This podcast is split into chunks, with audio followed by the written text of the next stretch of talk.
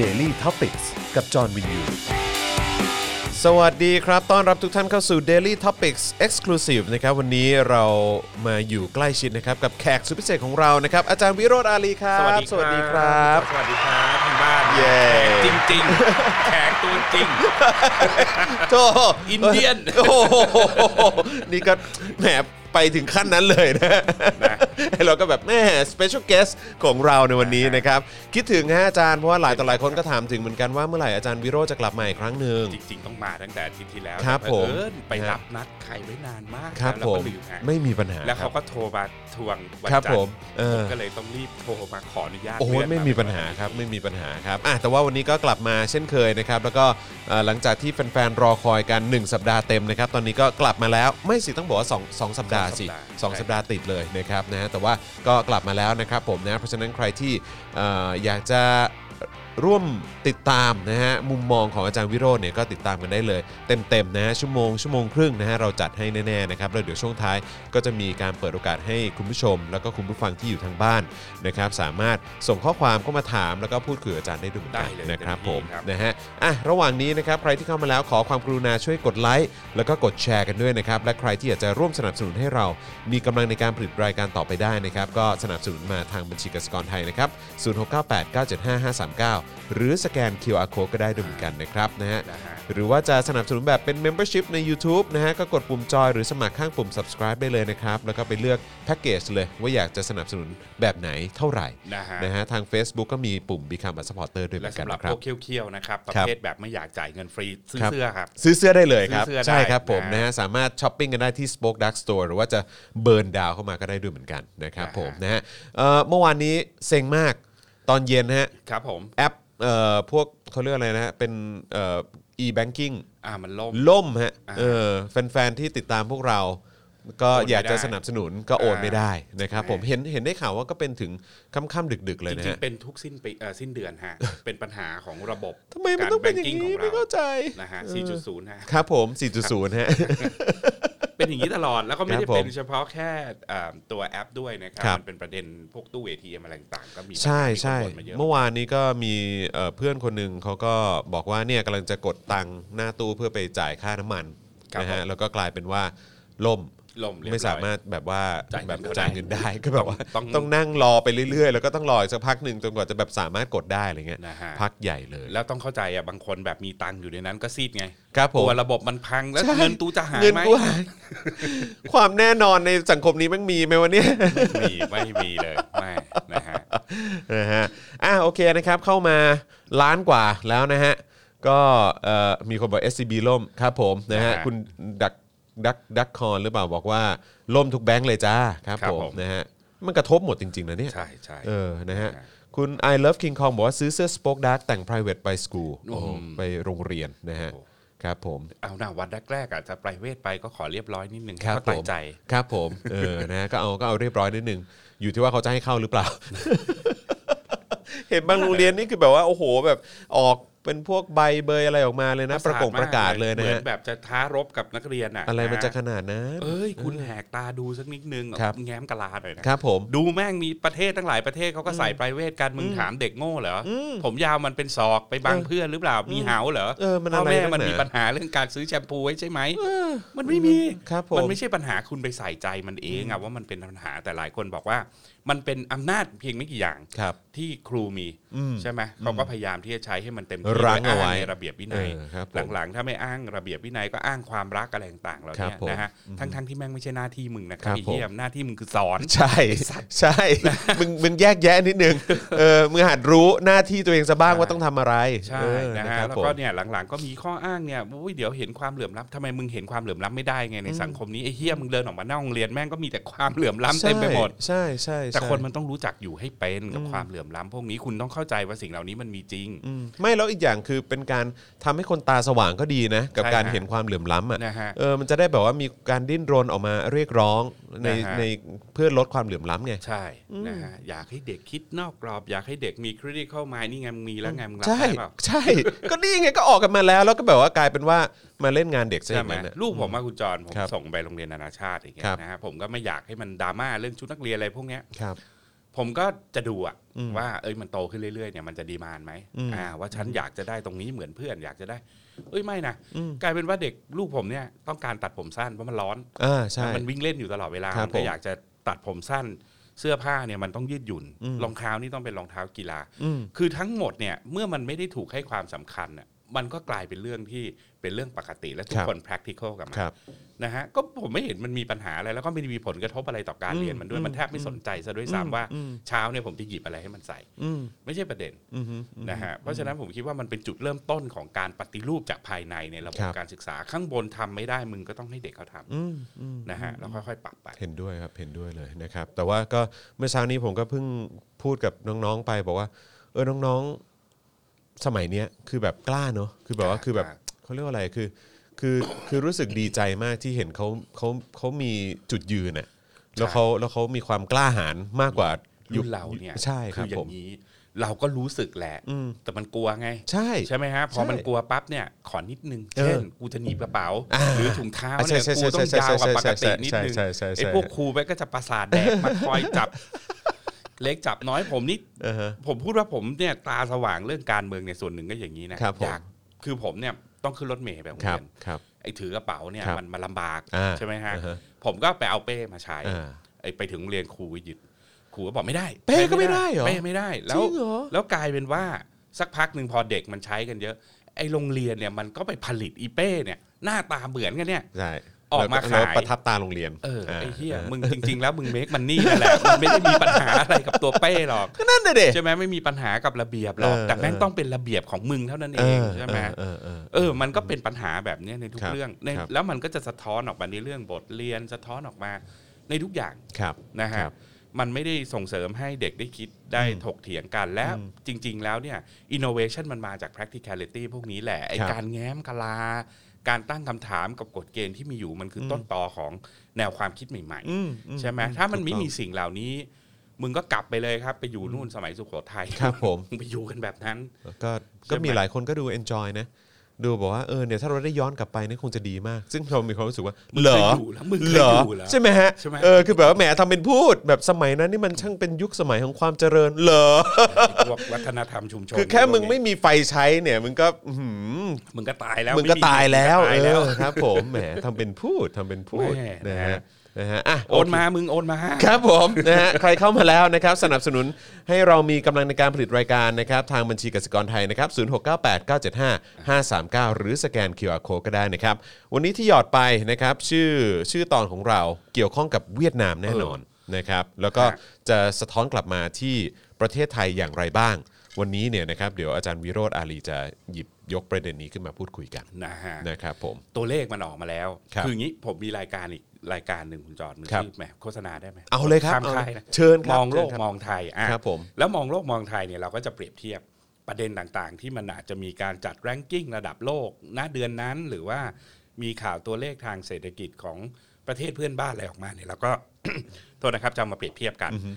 อาจารย์พิษลำคาญมาก นั่นแหละ บ่อยเฮียมึงรับตังค์เวียดนาม รับตังค์ สิงคโปร์รับตังค์พวก ทำไมอะ สแกนมาหรือเปล่า พอดีเราพูดเยอะใช่ไหม ใช่ เออเรานำเสนอสิ่งเหล่านี้ เรา มา ก็ต้องเอามองโลกก่อนไง ก็มา แล้ เปรียบเทียบไง เอ เออ อเออแล้วแกบอกมึงอะรับตังค์ไอ้เหี้ยผมก็บอกว่ารับ แหมขอให้โอนมาจริงนะมึง กูรอ มานานแล้ว แต่ประเด็นคือเนี่ยครับ เออ คนที่แข่งกับคุณได้เมื่อก่อนเนี่ย ถ้าเรามองไปเนี่ยจะเป็นพวกยุโรปยุโรปพวก ครั อบ เมริกาญี่ปุ่นเกาหลีใต้มันอาจจะไกลตัวเรา ครับ แต่คุณสังเกตอะเวลาเราดูข่าวเนี่ยไอประเทศเพื่อนบ้านเราเนี่ยนะฮะที่เราไปดูถูกมันนักหนาเนี่ยนะครับมันวิ่งไล่ตามคุณกวนมาติดติดๆแล้วตัวอย่างของประเทศกำลังพัฒนาเนี่ยนะครับเอาพูดง่ายๆ ก็คือเขาเข้าสู่วงจรของมนุษย์มนาเนี่ยนะฮะหลั ครั ง บ ปี 1983 84 ประมาณเนี้ย ครับ นะฮะก็คือเข้าสู่โลกของทุนนิยมเนี่ย อืม เขาวิ่งตามคุณแล้วนะครับนะฮะเราเข้าสู่วงจรของระบบเศรษฐกิจทุนนิยมโลกเนี่ยผมคิดว่าชัดๆเนี่ย1855 หลังจากที่สัญญาบาวริงนี่ระเบิดเลย ครับ และเราเอ่อหลังการเปลี่ยนแปลงการปกครอง กลับไปใช้นโยบายเศรษฐกิจชาตินิยมเราสโลดาวนิดหนึ่งหลังสริตปี 1958 หรือ 2500 เราเข้าสู่ไอ้เขาเรียกว่าเซอร์กิตของ global capitalism เนี่ยนะ ครั ฮะ บ พวกเวียดนามประเทศเพื่อนบ้านเราเนี่ยมาช้ากว่าเยอะนะครับแต่ณในเชิงตัวเลขหลายตัวเนี่ยนะฮะเขาเริ่มแซงแล้วล่ะ ว้า ะ ว ฮะ นี่ข ที นาดเขาตามหลังเรา ผมคิดว่าเขามาเคาะประตูบ้านนะถ้ามึงฉลาดหน่อยเนี่ยไอ้เฮียมึงดูเขาทำอะไรกันนะฮะแล้วคำถามคือทำไมมึงทำไม่ได้ ทั้งๆที่มึงเคยทำมาก่อนเขา มึงประสบความสำเร็จก่อนเขา ขอโทษนะครับ เขาเนี่ยเห็นมึงเป็นฮีโร่ซะด้วยซ้ำสักสิบห้ายี่สิบปีก่อน ดูดูเป็นไอดอลเลย มา เออ วันนี้เขาวิ่งแซงมึงไปแล้ว ว้าว แล้วคุณต้องรู้นะว่าเขาแซงคุณ แต่ผมไม่ได้กำลังจะบอกว่าเฮ้ยเราต้องมาดูถูกประเทศไทยอะไรอย่างนี้นะ เออแต่อีกตู่อะต้องดูถูก ใช่ครับ ทีม แน่ เศรษฐ นอน กิจ ครับ แม่งเฮงซวย ครับ แต่ประเด็นคือเฮ้ยมึงคุณต้องรู้ว่าเขาทำอะไรกัน ไม่งั้นเนี่ยคุณก็จะแข่งขันไม่ได้นะครับ แล้วเป้าหมายสุดท้ายของการมีรัฐ โดยเฉพาะในประเด็นเรื่องเศรษฐกิจคืออะไร แม่งคือสร้างความมั่งคั่งให้กับประชาชน ไม่งั้นมึงอยู่ทำเฮียอะไรขอโทษนะฮะมึงจะอยู่เพื่อความมั่นคงของมึงเหรออเพียงอย่างเดียวโดยที่มึงใช้ expense ของประชาชนเนี่ยมาเป็นตัวแรกไม่ได้นะฮะไม่งั้นชิบหายกันหมดนะครับสแตนดาร์ดนะฮะเขาก็เลยวิเคราะห์ออกมา ครับ นะครับว่าเวียดนามเนี่ยนะฮะแม่งแซงเราแล้ว แล้วก็ในบางประเด็นเนี่ยไม่เห็นฝุ่นนะฮะ ใช้คำว่าไม่เห็นฝุ่น ไม่เห็น ลยะ ฝุ่นเลย โดยเฉพาะในเรื่องของการส่งออก ทีนี้การส่งออกเนี่ยมันจะผูกกับอีกหลายเรื่อง ครับ นะครับอ่ะตัวเลขการส่งออกเป็นยังไงนะฮะ ตัวเลขการส่งออกเนี่ยครับเวียดนามเนี่ยนะฮะตุลาคม 63เนี่ยนะครับมีมูลค่ารวมเนี่ย2.72 หมื่นล้านดอลลาร์สหรัฐเติบโต ครับ 12.2% ครับ ประเทศไทยเนี่ยนะครับมี 1.93 หมื่นล้านดอลลาร์นะครับเราหดตัวนะ ติดลบ 6.71%นะครับแล้วก็ถ้าหากดูตัวเลขการส่งออก 10 เดือนแรกเนี่ยนะฮะของปีเนี้ยพบว่ามูลค่าอยู่ที่ 2.3 แสนล้านดอลลาร์เติบโต 4.9%อันนี้ขณะโควิดนะ ครับผม อันนี้คือของเวียดนามนะ ของเวียดนาม ครับผ ฮะและส่วนของไทยเนี่ยนะฮะช่วงเวลาเดียวกันเนี่ยมูลค่ารวมอยู่ที่ 1.92 แสนล้านบาทหดตัว หรือติดลบนั่นแหละครับเราแม่งเฮียสรรหาคำไอ้เย็ดแม่ง โหนี่คือ คนตัว เรานี่แดงแป๊ดเลยนะ สองหกเปอร์เซ็นต์นะฮะ มึงเหนื่อยแล้วนะ เหนื่อยจ แล้ ริ ว ง ถามว่าเวียดนามแม่งมีอะไรทำไมมันถึงได้ส่งออกได้ ในขณะที่เรามีเฮียอะไรเราก็อ้างสงครามกันก่อนหน้านั้นแม่งอ้างยิ่งรักษณ์ใช่ไหม ใช่ เสร็จแล้วมึงก็อ้างรัฐประหาร เสร็จแล้วมึงก็อ้างเศรษฐกิจโลกอ้างสงครามการค้าอ้างโควิดไอ้เฮียมึงดูประเทศเพื่อนบ้านมึง ครับ ไอ้สัต ผม ว์เขาเขาเจออย่างที่มึงเจอเนี่ย หลายอย่างเนี่ยเหมือนกันอ่ะ เขาบวก แต่ทำไมเขาทำได้ 12%เขาบวก 4.9%นะฮะ เออ นะ แต่ทีนี้ปัญหาถามว่าทำไม ครับ มันถึงส่งออกได้เยอะ อ่า มันก็จะมีเหตุปัจจัยหลายเรื่องที่มันจะเข้ามาเกี่ยวข้องกัน เวียดนามเหมือนเราเมื่อ 30-40 ปีก่อน ครับ คือการส่งออกเนี่ยมันไม่ได้เกิดจากศักยภาพจากการลงทุนภายใน อืม มันเกิดจากการที่คนอื่นเอาตังค์มาให้ ครับ มา ครั ล บ งทุนให้ ครับ มาจ้างงานให้เอาเทคโนโลยีให้เอาของมาให้แล้วเขาส่งออก อืม นั่นคือที่มาของรายได้หลักของเขานะฮะเขาเนี่ยได้เงินหรือสิ่งที่เราเรียกว่า FDI Foreign Direct Investment เนี่ยนะครับมาหลายปีนะฮะอย่างต่อเนื่องนะครับ โดยเขาบอกว่า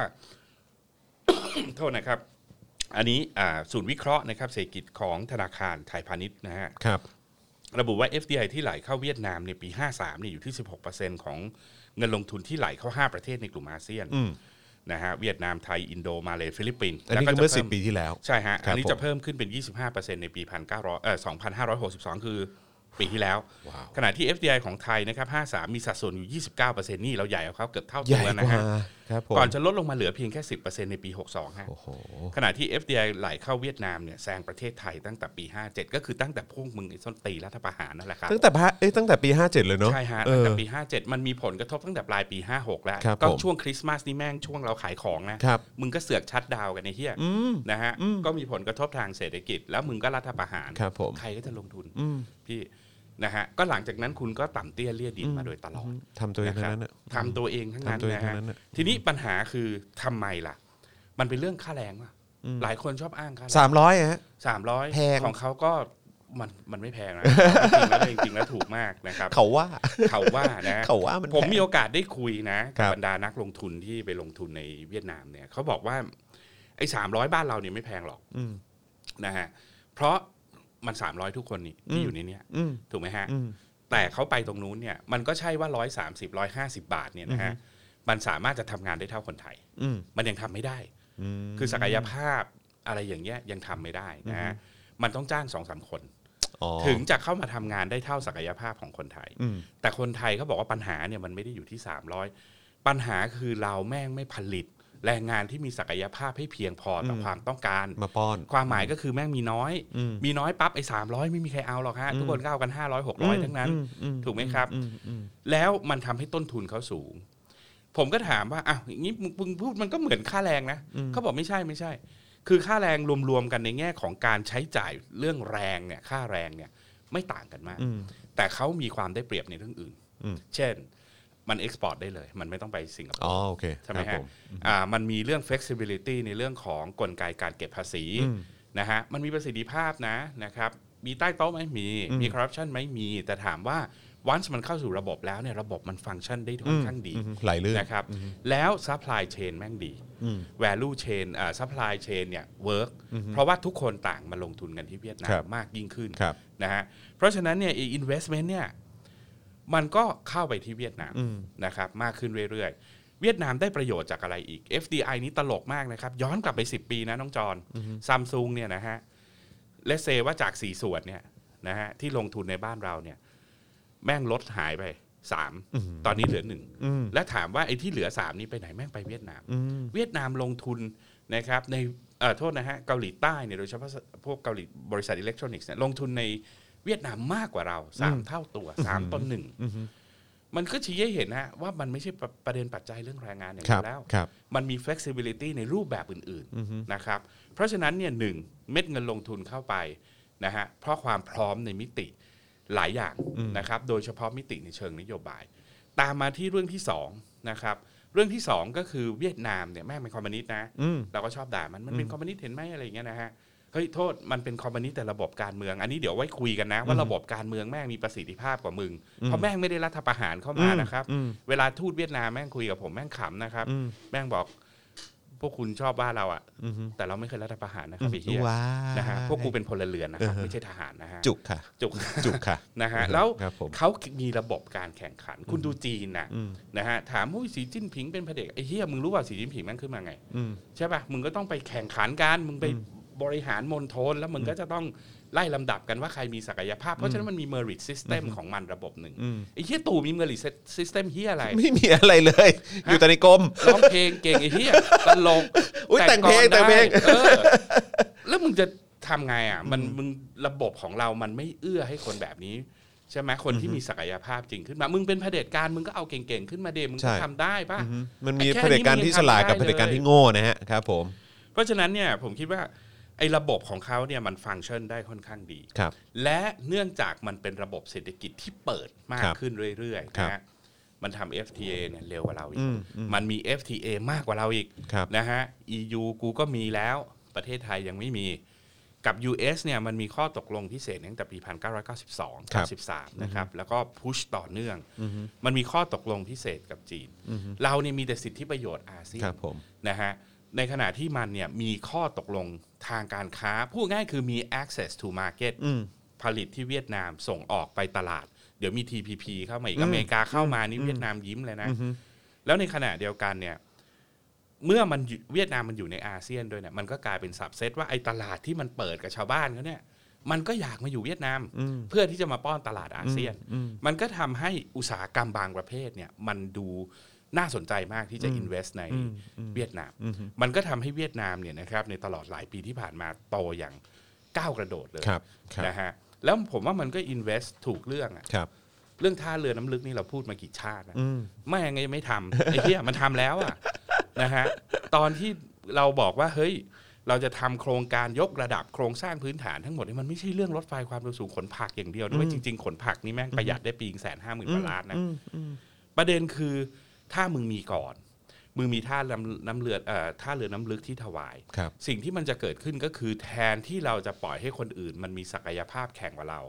แต่ถ้าโลจิสติกเราถูก ต้นทุนเราถูก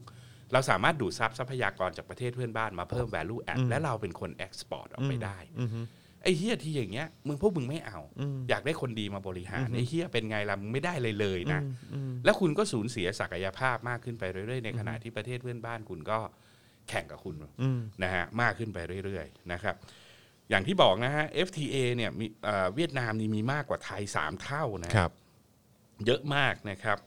อ่าเวียดนามเนี่ยมีอัตราภาษีใกล้เคียงนะครับ0%มากกว่าของไทยนะฮะ ในขณะที่เวียดนามมี FTA กับประเทศคู่ค้า 51 ประเทศนะครับ ในขณะที่ไทยเนี่ย 17 มีอยู่ 17 ประเทศนะฮะ มันจะไปสู้ได้ มันจะสู้ได้ยังไง แล้ว มันจะสู้ ถามหน่อย ได้ ไอ้พวกเคี้ยในกระทรวงต่างประเทศเนี่ยนะฮะ แค่ทูตคนแม่ออกมาบ่นพวกมึงก็เต้นกันแล้วไอ้เหี้ย งานของพวกมึงทำไหมล่ะ ไม่เห็น มัทำนหา จะเอา เลย หล่อ นะ กันอย่างเดียวอะกระทรวงพาณิชย์เออแต่ไม่อยากด่ากระทรวงพาณิชย์ลูกศิษย์ด้วยนะ อ้าว ลูกศิษย์มันขยัน ครับผม เออแต่มันก็ปวดกระบาลไง เพราะว่าถ้าไอ้ข้างบนหัวเนี่ย policy มันไม่ไปเนี่ย ฮะ พอมันชงคุยกับไอ้พวกอ่าฝั่งนู้นมาหมดแล้ว ชงปั๊บแม่งติด ติดคาท่ออยู่อย่างนั้นนะนะฮะ เพราะว่าไอ้รัฐมนตรีพาณิชย์คนปัจจุบันเนี่ยวันหนึ่งนะครับเซ็นเอกสารไม่เกิน 13 แฟ้มเสาร์ที่กูไม่ทำงาน โอ้โห นะฮะ จุลินทรีย์ จุลินทรีย์ครับแม่ไปถามได้เลย ครับผ 13 ม แฟ้มนี่ผมไม่ได้โม้นะจริง ครับ นะ ผม มันมันเซ็นแค่เนี้ย Holy วัน shit วันๆมันทำแค่เนี้ยนะฮะแล้วก็แฮปปี้มากถ้าเสาร์อาทิตย์กูหรือวันธรรมดาเนี่ยกูได้ไปเห็นว่า เฮ้ย กูได้เอาผักผลไม้ขึ้นคอนเทนเนอร์โอ้โหมีโฟโต้ออบเพี้ยหาเลย มันไม่ใช่ไอ้ห่ามันไม่พอนะฮะเพราะฉะนั้นเนี่ยนะครับเราคือปีที่แล้วเนี่ยผมคาดหวังนะขนาด EU เขาเจาะจำได้ไหมเราก็ผิดหวังกันใช่ไหมว่า พอจะเลือกตั้งปั๊บ EU มันบอกอ่าเดี๋ยวเราค่อยๆ normalize อ่ะคุยกันได้ เราก็คาดหวังว่าอ่ะอย่างน้อยมึงเป็นประชาธิปไตยตุ้ม มึงเนี่ยเตรียมทุกอย่างพร้อมแล้ว สรุปก็คือมึงก็ยังไม่ได้ทำไม่ทำเลยเลยนะฮะในขณะที่พวกเนี้ยเขา move กันแบบสุดๆ เมื่อสัก 20 ปีแล้วมั้งเออสิบห้าสิบหกปีนะผมเข้ามาเป็นอาจารย์ใหม่ๆเนี่ยกระทรวงต่างประเทศสหรัฐก็เชิญผมไป ครับ นะครับเขาเอาคล้ายๆเนี่ยเป็นนักวิชาการบ้างเป็นข้าราชการบ้างจากประมาณ 30 ประเทศทั่วโลกเนี่ยไปดูวิธีการกำหนดนโยบาย ครับ นะครับต่างประเทศนโยบายทางเศรษฐกิจแรงต่างของสหรัฐ เราก็ไปเที่ยวเดือนหนึ่งนะ เดินทางไปทุกหน่วยงานในอเมริกา คนที่ไปเวียดนามของตัวแทนจากเวียดนามเนี่ยเป็นอ่าผู้หญิงอ่าอายุน้อยกว่าผมตอนนั้นผมจำได้ผมประมาณ 20 ปลายปลายๆ ครับ เขา 20 กลางๆนะครับ จบฮาร์วาร์ด อืม ผู้อเมริกันผู้ภาษาอังกฤษอเมริกันแบบ สำเนียง ชัด จ๋าเลย เป๊ะมาก ครับผม แล้วทุกที่ที่เราไปเนี่ยเธอรู้จักหมดอะรู้จักคนหมดอะ เลยฮะ ฮะแล้วก็พอเออตกเย็นเนี่ยนะฮะเวลาเราไปคุยเจรจากันปั๊บมันก็จะมีคนมากระซิบว่าเอ้ยเดี๋ยวเย็นนี้กินข้าวกันกับเขานะไม่ใช่กับเราพูดง่ายก็คือว่ามันมีอิทธิพลในทางความคิดอย่างต่อเนื่อง แล้วคนพวกเนี้ยไม่ได้มีจำข้อจำกัดทางความคิดที่มันเป็นโลคอลมากนะฮะมันเขามีวิธีคิดที่ค่อนข้าง global พูดง่ายก็คือเขาได้ the best อะไอสูตรสำเร็จของญี่ปุ่นเกาหลีใต้ไต้หวันอะไรพวกนี้ก็คือการที่ระบบราชการมันดึง the best เข้า ค ไป รับ ได้ ครับ เขาก็ทำได้เช่นเดียวกัน และตัวเนี้ยมันทำให้เขาเนี่ยเข้าใจการเปลี่ยนแปลงของโลก และผมคิดว่า chain of command สั้น คือถ้ามันมีข้อมงข้อมูลอะไรเข้ามาเนี่ยมันสามารถที่จะส่งและนำไปสู่การ ดำ ตัด เนิน สินใจ การได้ ได้ เลย ไม่ยากนะฮะเอ่อประธานที่บดีคนที่แล้วเนี่ยก็เป็นอ่าจบที่มอสโกจบทางรัฐศาสตร์นะฮะจบปริญญาเอกเนี่ยน่าสนใจมากคนนี้ก็คือไปเรียนช่วงที่มันเกิดวิกฤตพอดี ตอนที่สหภาพโซเวียตมันจะล่ม อ๋อ ก่อนเกิดปาเรสตอยกาเพราะฉะนั้นเนี่ยทางคณะมหาวิทยาลัยธรรมศาสตร์ก็เคยให้ปริญญาเอกแกเนี่ยนะ คือแกก็พยายามจะบอกว่าแกเข้าใจไอ้สภาพเปลี่ยนผ่านของความเก่าสู่ความใหม่ แล้วอะไรมันคืออาแรงกดดันที่ทำให้เวียดนามเนี่ยจะต้องปรับกับสภาพแวดล้อมใหม่ให้ได้ แล้วเขาผมคิดว่าไอ้ความเข้าใจของเขาตรงนี้ที่เขาเห็นโลกมากพอเนี่ยไม่ใช่พวกเมดินไทยแลนด์แบบพวกบิ๊กตู่เงี้ยผมคิดว่าเขาเข้าใจว่าพอ rules มันเปลี่ยนจากความมั่นคงไปสู่ความมั่งคั่งเนี่ยเขาจะต้องปรับตัวยังไงบ้าง ในขณะที่โอเค ในแง่ของความมั่นคงของพรรคคอมมิวนิสต์ มีการละเมิดสิทธิมนุษยชนอะไรเพียบเลยนะฮะ ครับ ในเวียดนาม แต่อย่างน้อยมันบริหารจัดการได้ ครับ ระดับหนึ่ง แต่ในขณะเดียวกันเนี่ยนะฮะมันคือการแลกไงน้องจอนเหมือนสิงคโปร์อ่ะกูไม่ให้ democracy มึงเต็มที่หรอก แต่กูแลกกับมึง กูให้ความมั่งคั่งมึง แลกกับสิทธิเสรีภาพมึงน้องจอนเอาไหมเป็นพี่พี่ก็ลองนะ แล้วถ้ามึงทำได้อ่ะกูก็เอานะ แต่ประเด็น ซึ่ง คือบ้านเรา ซึ่ง เนี่ย ซึ่งมันก็คล้ายๆจีนเหมือนกันใช่ไหมฮะ ใช่ ก็คือแบบว่า ใช่ อ่ะก็แบบว่าก็ระระบอบระบบการปกครองเราเป็นอย่างเงี้ยแต่ว่า ใช่ เรามอบความกินดี ให้ความ ให้ มั่ คุณ นคั่งให้มึงนะใช่ไหมบ้านเราเนี่ยเวลาเผด็จการแม่งขึ้นมาแม่งเอาหมดแม่งไม่เคยให้เหี้ย ไม่แบ่งใครเลยด้วย ไม่แบ่งด้วย ครับครับ ใช่ไหมผมคิดว่าอันเนี้ยนะมันมันทำให้เวียดนามเนี่ยมันเนื้อหอมนะครับแล้วก็มีศักยภาพในการแข่งขันเพิ่มเติมขึ้นมาเรื่อยๆ เรื่องแรงงานนะครับก็อย่างที่บอกมี MOU กับรัฐบาลญี่ปุ่น ครับ ส่งแรงงานเวียดนามไปทำงานและเรียนด้วยนะฮะสองปีสองปีกว่าแล้วกลับมาแน่นอนคนพวกนี้จะกลายเป็นทรัพยากรธรรมชาติที่ญี่ปุ่นอยากใช้ในอนาคต อย่างเงี้ยคือมันต้องมีการเตรียมความพร้อมอะไรสักอย่าง เราตีปี๊บเรื่อง EC เรารู้แล้วล่ะว่าอุตสาหกรรมระดับใช้แรงงานเข้มข้นเราสู้ไม่ได้นะฮะแต่เราควรจะข้ามไปสู่การใช้เทคโนโลยีที่มีศักยภาพมากขึ้นไอ้เหี้ยมันไม่ใช่อยู่ดีมึงมาตั้งหุ่นยนต์แล้วมันทำงานได้หมด คุณต้องการคน แต่คุณต้องการคนที่มีความรู้ความสามารถ ใช่ไหม ครับ อีตู่มึงทำเหี้ยอะไรห้าหกเจ็ดปีเนี่ย นะฮะสุดท้ายมึงทำอะไรไม่ได้เลย บอกจะมีมหาลัยระดับโลกมาเปิดกูไม่เห็นมีใครมาสักคน เงียบ และ in the end of the day นะฮะมึงไม่มีคนมึงก็ไปบอกว่าให้เอกชนไปทำ อืม เอกชนมันจะทำได้ยังไง อืม มันไม่ใช่หน้าที่เขามันหน้าที่มึงให้การศึกษาคนถูกไหมฮะ อือืมอืม แล้วถ้ามึงทำไม่ได้ มึงก็กระจายอำนาจไปสัตว์ อืม ให้โรงเรียนมันตัดสินใจ ให้ชุมชนมันตัดสินใจต่อสภาพแวดล้อมที่มันเปลี่ยนแปลงไปถูกไหมฮะ คนในท้องถิ่นรู้ดีครับว่าเขาต้องการอะไรและทุกอย่างมันเปลี่ยนแปลงไปยังไง รอให้คนอย่างบิ๊กตู่ทำรอให้ระบบราชการไทยทำเจ๊ง คือคือจะให้กูรอได้ไงทุกอย่างมึงรวบไว้ตรงกลางหมดแล้วมึงก็ไม่ได้มีความคิด ไม่มีความสามารถอะ คื ไร อ ทั้ มึ ง ง สิ้น ไม่มีความสามารถอะไรเลยจริงๆเออแล้วก็รวบทุกอย่างไว้ ใช่ไหม ที่ตัว ฮะ เอง แล้วพอคนในพื้นที่คนในท้องถิ่นเขาอยากจะทำทำไม่ได้ นะฮะสิบกว่าปีที่ผ่านมานะครับ แนวโน้มเขาดีมาก ครับ นะฮะแล้วก็อ่ามันจะทำให้เราเนี่ยนะครับ คือ ค่อยๆแพ้ คือดูชาร์ตดูตัวเลขดูแต่ละดูแต่ละอย่างแล้วก็แบบคาดการณ์ไปในอนาคตนี่คือพูดได้อย่างเดียวเลยนะอิจฉาเขาอะ อิจฉาเขา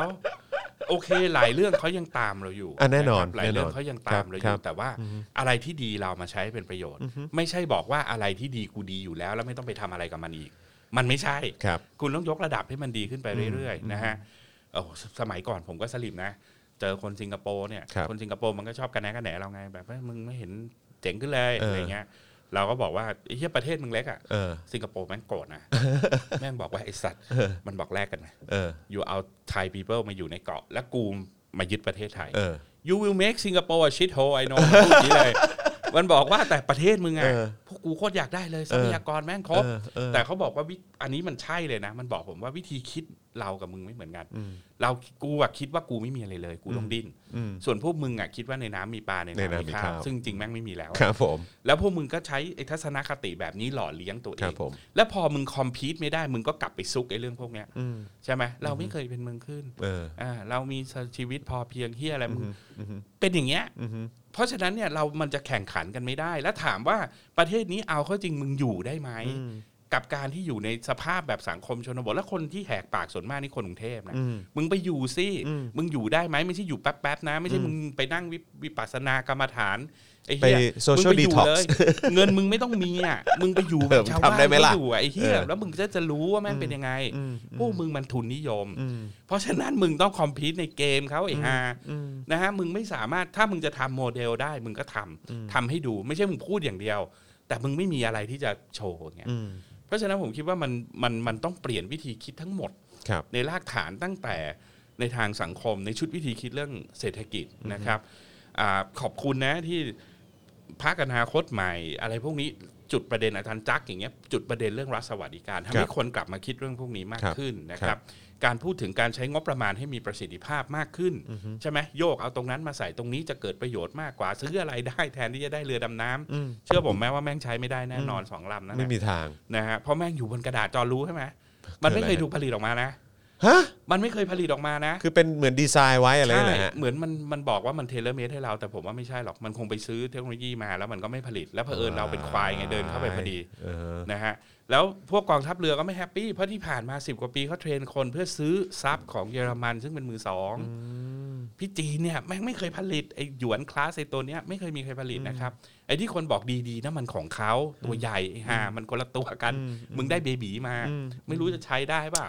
โอ้ย ใช่ไหม กระจอกสัตว์เออ เพราะฉะนั้นมันมันจะเห็นเลยว่า ครับ investment มันผิดที่ผิดทาง ครับ เพราะว่าไอ้วิธีคิดมันคือมันต้องการรักษาความมั่นคงมากกว่าการสร้างความมั่งคั่ง ครับ เพราะฉะนั้นมันจะ dislocate ทุกอย่างหมด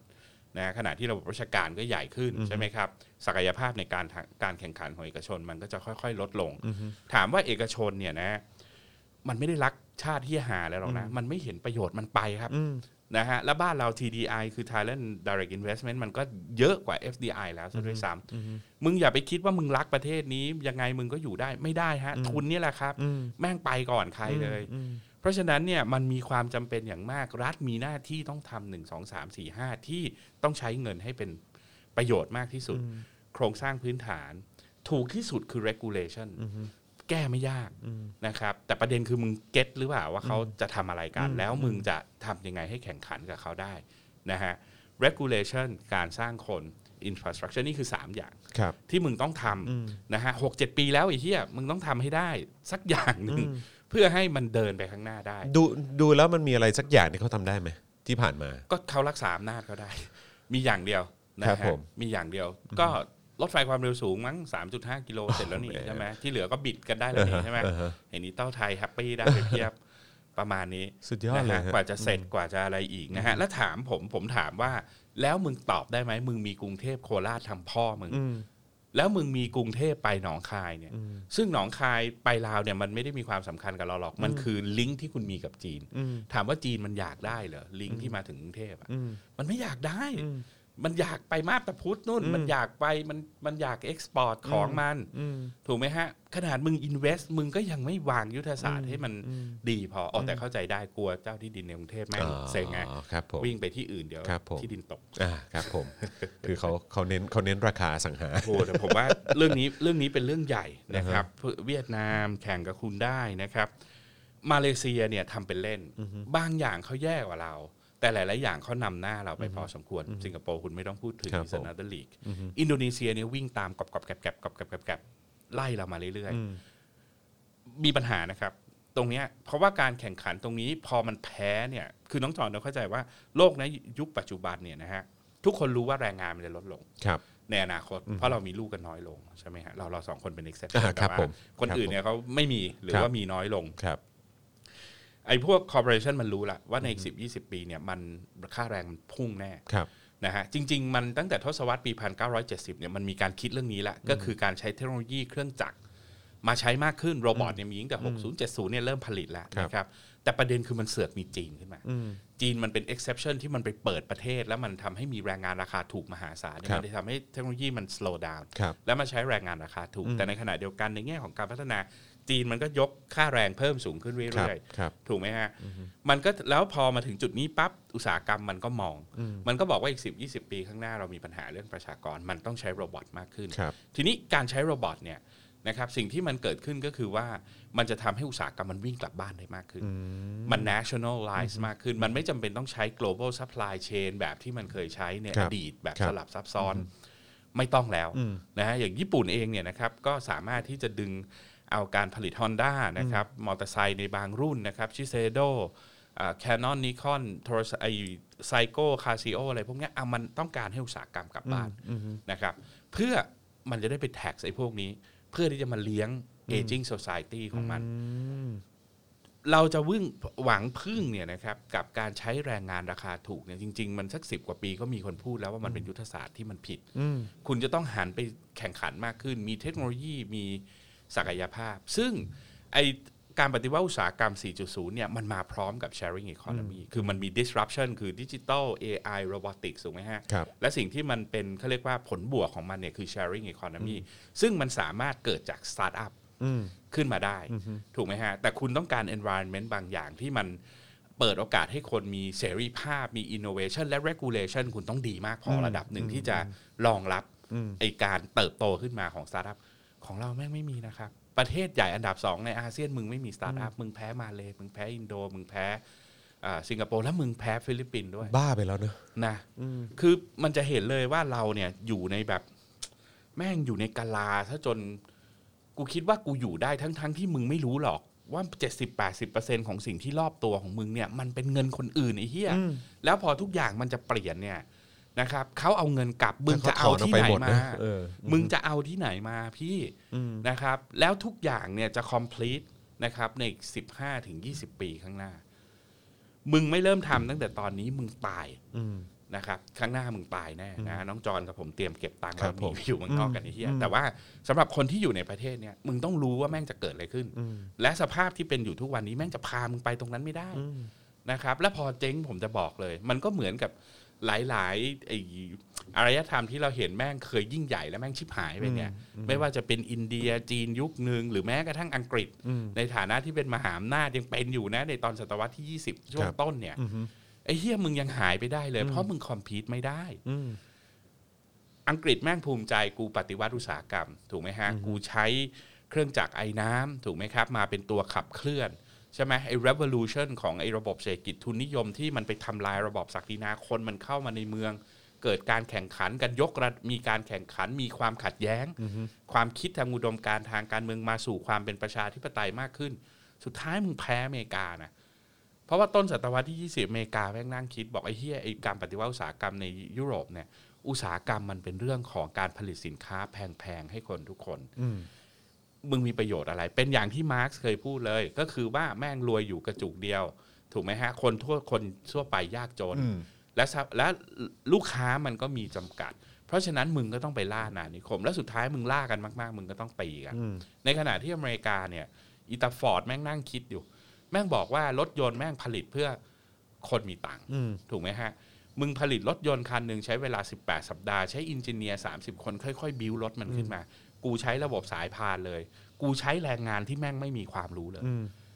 ทุกคนแม่งทำหน้าที่อย่างประกอบล้อมึงก็ประกอบไป มึงจะวางเก้าอี้มึงก็วาง ทุกอย่างมันทำได้อย่างรวดเร็ว มันทำให้ต้นทุนต่อหน่วยถูก อืม ถูกไหมครับ และที่สำคัญคือมันเอาคนจากภาคเกษตร เอาคนที่เป็นอิมิเกรน โยกเข้าที่เป็น มาตรงนี้ แรงงานเข้ามา อเมริกาใช้เวลาประมาณ 15ถึง20 ปีในต้นศตวรรษที่ 20 สร้างคนชั้นกลาง อืม ได้ 50-60%ของประเทศ ในระยะเวลาสั้นๆ ด้วย ครับ โมเดลการผลิต ด้วยเทคโนโลยีด้วยองค์ความรู้ แล้วมันก็วิ่งเลยทีเนี้ยนะครับแล้วระบบนั้นก็ใช้มาอย่างต่อเนื่องประมาณจนถึงประมาณทศวรรษที่ปี 1970 หรือ 80 เพราะตอนหลังคุณถูก disrupt โดยญี่ปุ่น มันใช้ flexible production แท ครั น บ ถูกไหม เพราะฉะนั้นเนี่ยมันจะเห็นเลยว่า มึงต้องการเทคโนโลยี มึงต้องการองค์ความรู้ ไอ้ที่มึงโม้โม้ๆกันไอสัตว์กูจะเป็นครัวโลก กูจะเป็นพ่อเป็นแม่มึงท เออ ำมึงมีอะไรที่มันจะดึงดูดความสนใจคนเข้ามาได้ มันต้องใช้องค์ความรู้ใช้เทคโนโลยี และไม่ใช่ว่าประเทศนี้ไม่มีนะครับ มีนะฮะคนได้ทุนเรียนรุ่นเดียวกับผมจบด็อกเตอร์วิทยาศาสตร์ วิศวะเก่งๆ เยอะแยะไปหมด สุดท้ายแม่งเฝ้ามิวเซียมอยู่สวทช อืม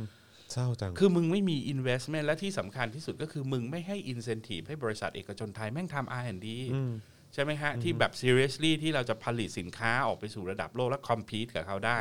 CP มันอาจจะใหญ่ในบ้านเรา แต่มันไม่ได้ใหญ่ในระดับโลกนะ ใช่ไหมฮะ ในขณะที่แบรนด์ของโลกเนี่ยมัน dominate โลกอะถูกไหมฮะ มันสู้กันด้วย innovation เพราะฉะนั้นเนี่ยเราต้องทำสิ่งเหล่านี้นะครับ ไม่งั้นคุณจะไม่มีทางที่จะสู้ได้ยุคของเทคโนแครด ที่บอกว่าค่อยๆไป ค่อยๆไป แล้วคุณเจอวิกฤตเศรษฐกิจ 40 ไง เมื่อก่อนคุณอ้างตลอดว่า get the price right นะฮะ ก็คือทุนเอาเข้ามาพอดูพอควรอ่าปกป้องอุตสาหกรรมภายใน ค่อยๆ ให้แรงงานออกจากภาคเกษตรเข้าไปอยู่ในภาคอุตสาหกรรม get the price right ทำให้เรา compete ได้ มึงเจอ 97 ไป มึงไปไม่ถูกเลย เพราะโลกมันเปลี่ยนเร็วมากแล้วมึงถูก disrupt อย่างรุนแรงนะฮะอิทากี้มา เปลี่ยนเขาเรียกว่า mindset ในการบริหารเศรษฐกิจทั้งหมด พวกมึงก็รับไม่ได้ เสร็จแล้วพวกมึงในที่สุดก็มาทำแล้วมึงทำได้ไหม มึงก็ทำไม่ได้ เพราะโลกแม่งเปลี่ยนไปแล้ว มึงจะเอาไอ้ชุดวิธีคิด 60 70 80 เนี่ย มาวางไม่ได้อีกแล้วนะเพราะฉะนั้นมันต้องเดินหน้า แต่คุณจะต้องทำความเข้าใจว่ามันเกิดการเปลี่ยนแปลงอะไรซะก่อนนะฮะไอเราบอกเฮ้ยอยากลงทุนเหรออ่ะดึงดูดการลงทุนให้มาเช่าพื้นที่ 99 ปีไอ้เฮีย ชาว 99 ปีแม่งโบราณ ไม่มีใครเขาอยากมาหรอก เพราะอะไรรู้ไหมจอนจอนเปิดโรงงานใช่ไหมอ่ะผมให้เช่าจอนถูกๆ 99 ปี ถามว่าจอนได้อะไรค่าเช่าถูก นิดเดียวมันมันไม่ได้มีอินอันนี้มาก คือ ประเทศเพื่อนบ้านคุณทำอะไร มันไม่ได้ส่งผลอะไรมาก 99 ปีเหมือนกัน แต่มึงไปอ่านดูไอ้เหี้ยเขาลีสมึง ความหมายก็คือจอนซื้อได้เลย ณราคาตลาดวันนี้ แต่จอนจะถือครองกรรมสิทธิ์ได้มากที่สุด 99 ปี จอนทำโรงงานไป 10 ปี ราคาที่ขึ้นประมาณ 10-15%ประมาณเนี้ยนะครับ จอนลองคิดดูถ้าคุณทำไป 15-20 ปี แล้วคุณอยากขายที่ตรงนั้นขึ้นมา คุณขายคุณจะได้เงินกลับมาเท่าไหร่ เพราะฉะนั้นหนึ่งในแคปิตอลสำคัญคือเรื่องที่ดินเนี่ย investment คือสิ่งที่เขาต้องการ มึงก็ไม่ให้เขาแล้วมึงคิดว่ามึงฉลาดแล้วให้เขาเช่าเขาไม่เอา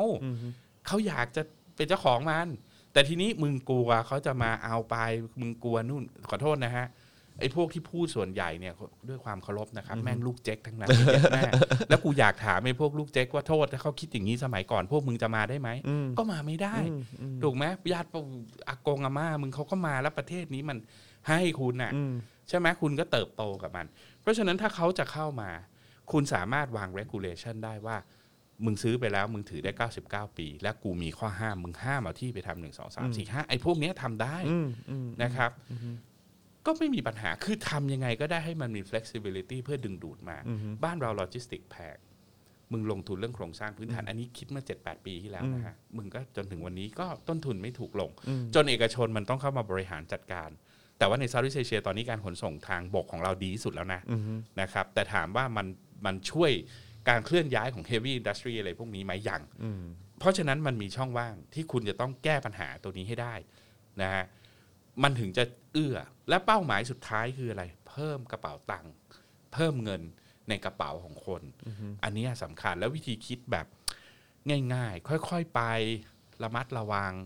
นั่นแหละครับ มึงเคยทำชิบหายมาแล้วตอนปี 40 แบงค์ชาติตอนเนี้ยโอ้ยไม่ได้หรอกเงินเราต้องมีสำเงินทุนสำรองระหว่างประเทศเราต้องบริหารจัดการไอ้เฮียก็เพราะมึงคิดอย่างนี้มันเลยเกิด 40 ใช่ไหมที่มึง แล้ ไป วตอน ดี นี้ เป็ มัน นก็ ค่าเงินบาท ลอยหล่อไปเรื่อย แล้วตอนนี้มึงก็มีปัญหา ตอนนี้กลายเป็นว่าแม่งกอดเงินไว้ยจอน แล้วแม่งก็ไม่เอาเงินไปทำเที่ยอะไร ในขณะที่ประเทศเพื่อนบ้าน แม่งเอาเงินไปบริหารจัดการ จีนแม่งใช้ sovereign wealth fund เนี่ยต้นทุน 7%นะครับ รัฐบาลให้ sovereign wealth fund กู้ ต้องจ่ายดอกเบี้ย 7%ไม่พอ มึงก็ต้องไปซื้ออุตสาหกรรม ยุทธศาสตร์ต่างๆ ที่ใช้สำหรับอนาคต สิงคโปร์เนี่ยนะครับใช้ GLC ใช้เทมาเซกต่างๆ ในการไปซื้อเทคโนโลยี ไบโอเทค อะไรที่มันจะมากับอนาคตอะ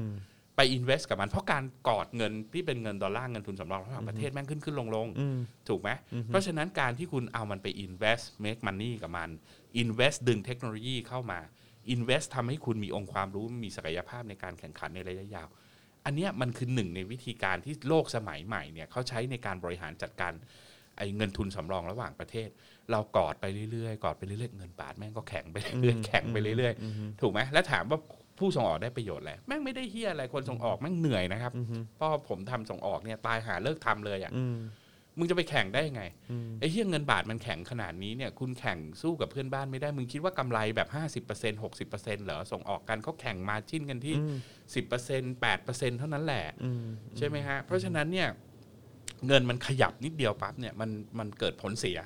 นะครับต่อการส่งออกและบ้านเราเนี่ยมันจะต้องใช้ยุทธวิธีเดียวกับจีนที่ทำมาตลอดคือทำหยวนให้อ่อน เงินบาทต้องอ่อน มันหากินกับเอ็กซ์พอร์ตมันก็ต้องไปในยุทธวิธีเดียวกันนะฮะ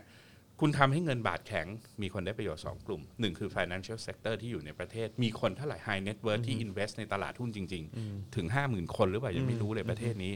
สองก็คือคนที่จะเอาเงินไปต่างประเทศ คนที่ที่ TDI ที่ผมบอกว่ามันย้ายไปอยู่เมืองเมืองนอกเนี่ยมากกว่าเมืองนอกเข้ามาลงทุนในบ้านเราเนี่ยคุณไปซัพพอร์ตคนพวกนี้ ซึ่งแม่งกำลัง ผมไม่อยากบอกว่าแม่งทำลายประเทศนะ แต่มันเป็นเหมือนกับการที่คุณไม่ได้ไปสร้างโอกาส ให้เขาแข่งขันสร้างงานยกระดับศักยภาพในการแข่งขันในประเทศอ่ะ แต่คุณก็ดันเสือกแล้วเขาหนีคุณอะแล้วคุณก็บอกโอ้ยมาเดี๋ยวกูช่วยมึงทำเงินบาทแข็งๆมึงจะได้ไปแลกเงินตาต่างประเทศได้ในราคาที่ถูกลงอันนี้มันสติแตกแล้วนะฮะ ๆ มันเราเรามีความหวังไหมฮะ มันก็มีอะแต่อีตู่ต้องไป ก่อน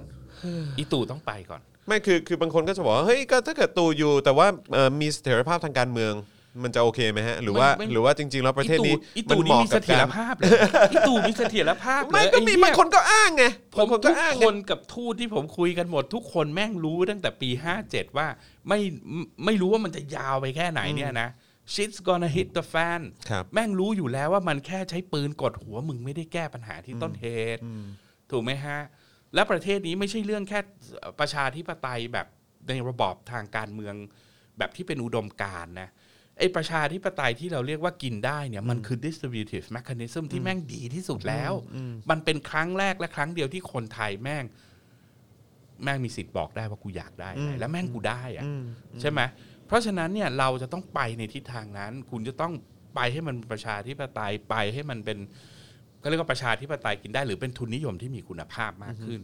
มันถึงจะสร้าง wealth มันถึงจะสร้างศักยภาพในการแข่งขันได้นะถ้าถ้าถ้าน้องจอนเรื่องต่างประเทศเนี่ยถ้าน้องจอนมีโอกาสนะเชิญทูตรัฐมาไม่รู้ทูตเชิญมายัง อย่างครับอย่าง ทูคตน รั อบ กแถ อย่าว งค อะ รับ เอ้ยเชิญท่านมา ให้ท่านมาเล่าให้ฟัง ครั ท่าน บ บอกว่าสมัยเนี้ยทูตไทยพูดอะไรไม่มีใครเขาอยากฟังอะ แล้ว ต้องทูตเวียดนามอะภาษาอังกฤษแย่แค่ไหนพูดอะไรปั๊บทุกคนจะแบบ ยังไงนะ เงียบฟังโอ้ เอออ อะไรนะ เออฮะ เขาเนื้อหอมฮะและไอการที่มันแค่สะท้อนแค่นี้ชี้ว่าอะไรชี้ว่าเขามีอำนาจในการต่อรองมากขึ้น เมื่ออำนาจในการต่อรองมากขึ้น ผลประโยชน์ของชาติของเขามันก็จะใหญ่ขึ้น อืม ในขณะที่ของเรามันเล็กลงไปเรื่อยๆ แล้วคุณก็ยิ่งมีอีกแล้วมนตรีว่าการกระทรวงต่างประเทศบ้าๆบอๆอย่างเงี้ยแม่งยิ่งไปกันใหญ่ ไปกันใหญ่เลยนะฮะ มันอนาเขาเอาอนาคตเราไปขายอะเอาอนาคตเราไปเพื่อสังเวยอำนาจของเขาอะแค่นั้นเอง เปลี่ยนได้ไหมเปลี่ยนได้ คนมีศักยภาพมีไหม่มีนะฮะ ก็ให้โอกาสเขา แต่คนพวกนี้ก็ต้องกล้านะ คุณต้องกล้ามาแข่งกันในระบบกับ ครับ ด้วยนะ แล้วก็พุชประเทศนี้ไปข้างหน้า มันต้องมีคอนเซนแซสให้ได้ อ๋อและอีกอย่างคือ เวียดนามแม่งมีคอนเซนแซสนะครับ ถูกไหมประวัติศาสตร์ของเขาเนี่ยมันสู้กับคนข้างนอกมาตลอดนะครับ จอน ครั ถู บ กไหมฮะ ตั้งแต่ทุนถูกจีนมาเป็นฝรั่งเศสใช่ไหมครับ มาเป็นคู่สู้กับอเมริกา ครับ เพราะฉะนั้นเนี่ยไอกระบวนการของความเป็นชาติของเขาเนี่ยมันมีเป้าหมายที่ค่อนข้างชัดเจน แล้วมันทุกคนรู้ว่าตัวเองเสียอะไรไปที่แม่งไม่ใช่แบบ มันยังอยู่ในความทรงจำของคนยุคนี้อยู่ระดับหนึ่งถูกไหมฮะ อย่างคนที่เกิดหรือโตขึ้นมาในช่วงทศวรรษ 60 70 เนี่ย อาจจะมีพ่อแม่ญาติพี่น้องอะไรต่าง ๆ ที่เสียชีวิตเขารู้ครับว่า ครับ ไอไอปัญหาเนี่ยมันคืออะไร เพราะฉะนั้นเนี่ย แล้ว เขามี แล้วมันก็เป้าใกหมา ล้ ยชั ตั ด ว เจน เขา ใช่ครับ เออมากกว่าที่เราคิด แม้มันจะทำช้าเนี่ยแต่อย่างน้อยเนี่ยเขารู้ฮะว่าเขาต้องการอะไรเป้าหมายนะครับของการเป็นประชาชาติหรือการหาสิ่งเรียกว่าไออุดมการณ์รวมหมู่ของเขาเนี่ยมันชัดเจน ครับ นะครับ มันชัดเจนมันวางอยู่บนวิธีคิดที่ว่าเฮ้ยกูต้องสู้กับคนอื่น เพราะฉะนั้นชาติของกูต้องเป็นยังไง อืม เพื่อที่จะให้กูรอดของเรามันไม่มีครับ ของเรามันวางอยู่บนอะไรก็ไม่รู้ที่แม่งเป็นนามธรรมมากๆ ใช่ไหมฮะ เราไม่เคยตกเป็นเมืองขึ้น เราอย่างง้นอย่างนี้บรรพบุรุษเสียเลือดเนื้อจริงหรือเปล่า เออ ผมเห็นมีแต่ชาวบ้านไพ่ทั้งนั้นแหละครับ แม่งไป ใช่ ตายกันเนี่ย อ่าฮะอ่าฮะ มันเลยสร้างจินตนาการแบบลงหมู่ไม่ได้ พูดง่ายคือถ้าพูดภาษาเบนดิกต์แอนเดอร์สันก็คือว่าไอ้ความเป็นชาติสมัยใหม่เนี่ยหลังพูดเลสเซว่าสองหลังสงครามโลกครั้งที่สองที่มันถูกผลิตขึ้นมาในหลายประเทศเนี่ยมันคือการที่มันมีเขาเรียกว่าทัศนคติของอ่าเขาเรียกว่า imagine community อันใหม่ที่แม่งไปทำลาย absolutism บ้านเราเนี่ยไอ้ imagination ใหม่มันถูกสร้างโดย absolutism มันก็เลยมีปัญหา ในขณะที่ถ้าคุณไปดูในประเทศเพื่อนบ้านนะครับ มันมันเบรกกับ absolutism หมด ครับ ครับ ครับ ใช่ไหมมาเลเซียมันก็ไม่เคยมีปัญหาแบบ ครับ นี้ สิงคโปร์มีไหมมันก็เพลอแอบสูติซูแมงเวิร์กเวียดนามมันเบรกอินโดนีเซียก็เบรกฟิลิปปินส์ก็เบรกเพราะฉะนั้นไอ้ฐานตรงเนี้ยในการที่เขาจะใช้ democracy ในการหา consensus เนี่ยว่าประเทศนี้แม่งต้องการอะไรแม่งไม่ยาก แต่บ้านเราเนี่ยยากนะครับ ยากมากนะฮะจนถึงวันนี้ยังไม่มีใครกล้าพูดเลย ผมไม่เคยเห็นสลิมพูดนะว่าเราต้องการคนเท่ากันหรือเปล่า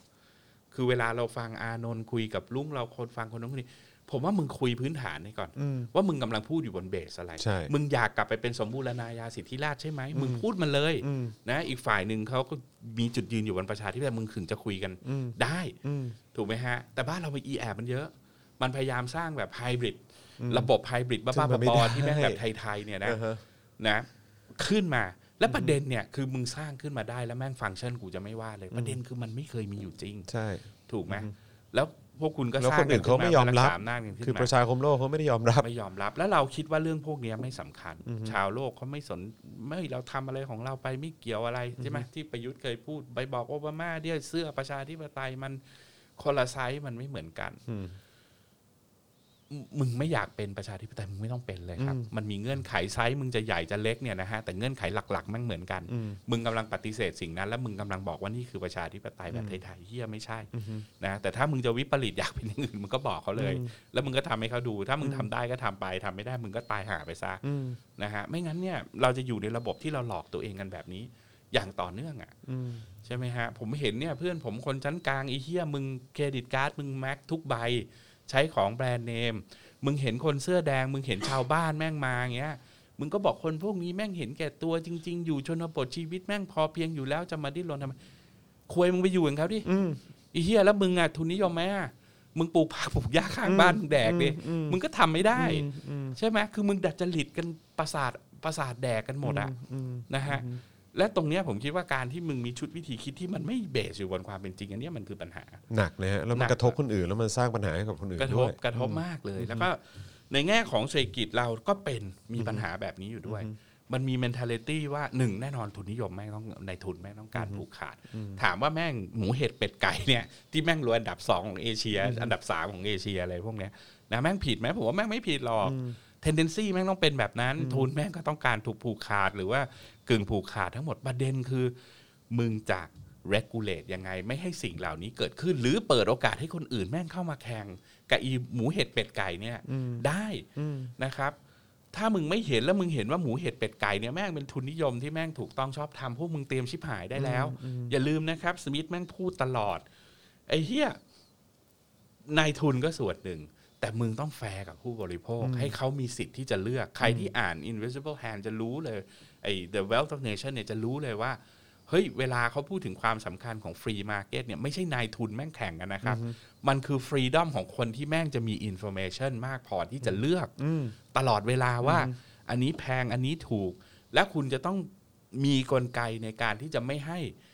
อ่าทุนเนี่ยแม่งผูกขาด แล้วสมิธก็พูดด้วยว่ามันไม่ใช่หน้าที่ของเพียงตลาดเพียงอย่างเดียวนะ รัฐมีหน้าที่ในการทำสิ่งนี้ด้วย คือส่งเสริมให้ฟรีมาร์เก็ตแม่งฟังก์ชันไอ้เฮียไอทีอย่างเงี้ยไม่พูด ไอ้ประเทศส้นตีนเนี่ยจริง ๆ คือคุณต้องพูดในทั้งสองมิติอะถูกไหมมึงซอยเนี่ยน้องจอซอยน้องจอนมีเซเว่นกี่อัน เออถ้าเกิดว่าจากปากซอยนี้ก็ประมาณ 4 อัน สี่อัน ครับผม นะฮะ มีเจ้าอื่นไหม Family มี Mart มี 108 มีอยู่เจ้าหนึ่ง มีอยู่เจ้าหนึ่ง มีมีบิ๊กซี อันนี้แม่งผิดนะครับ ครับผม ตามหลักการนี่คือ เพราะว่าคุณไปอยู่เซเว่นคุณบอกแม่งสบาย แต่ประเด็นคือเซเว่นเนี่ย มันไม่เปิดโอกาสให้เกิดการแข่งขันทางราคา ถ้ามันผูกขาดแบบนี้หมด อันนี้แม่งไม่มันไม่แคปิตอลิสเท่าไหร่ ครับผม นะฮะแต่บ้านเราเนี่ยกลับคิดว่าเฮ้ยมันเป็นเรื่องปกติเว้ยเป็นไปได้ ไม่มีการแข่งขันทางราคาไม่เป็นไรกูเอาความสะดวกสบายนะฮะคุณต้องคิดว่าไอ้เงินของคุณที่คุณหามาเนี่ยมันจะต้องถูกใช้อย่างคุ้มค่าได้ด้วย เพราะฉะนั้นคุณต้องส่งเสริมครับในหนึ่งตารางไมล์ในสองตารางไมล์เนี่ย มันจะต้องมีการให้อนุญาตให้ชุมชนอนุญาตว่า มึงจะมาแข่งขันกันได้กี่เจ้า ถ้ามึงจะเปิดต้องมีอีกเจ้าหนึ่งมาเปิด ไม่งั้นเราเราจะไม่สามารถแข่งขัน เราจะไม่สามารถอินโนเวทเราจะไม่สามารถที่จะเพิ่มกระจะขยายการจ้างงานที่มันมีคุณภาพ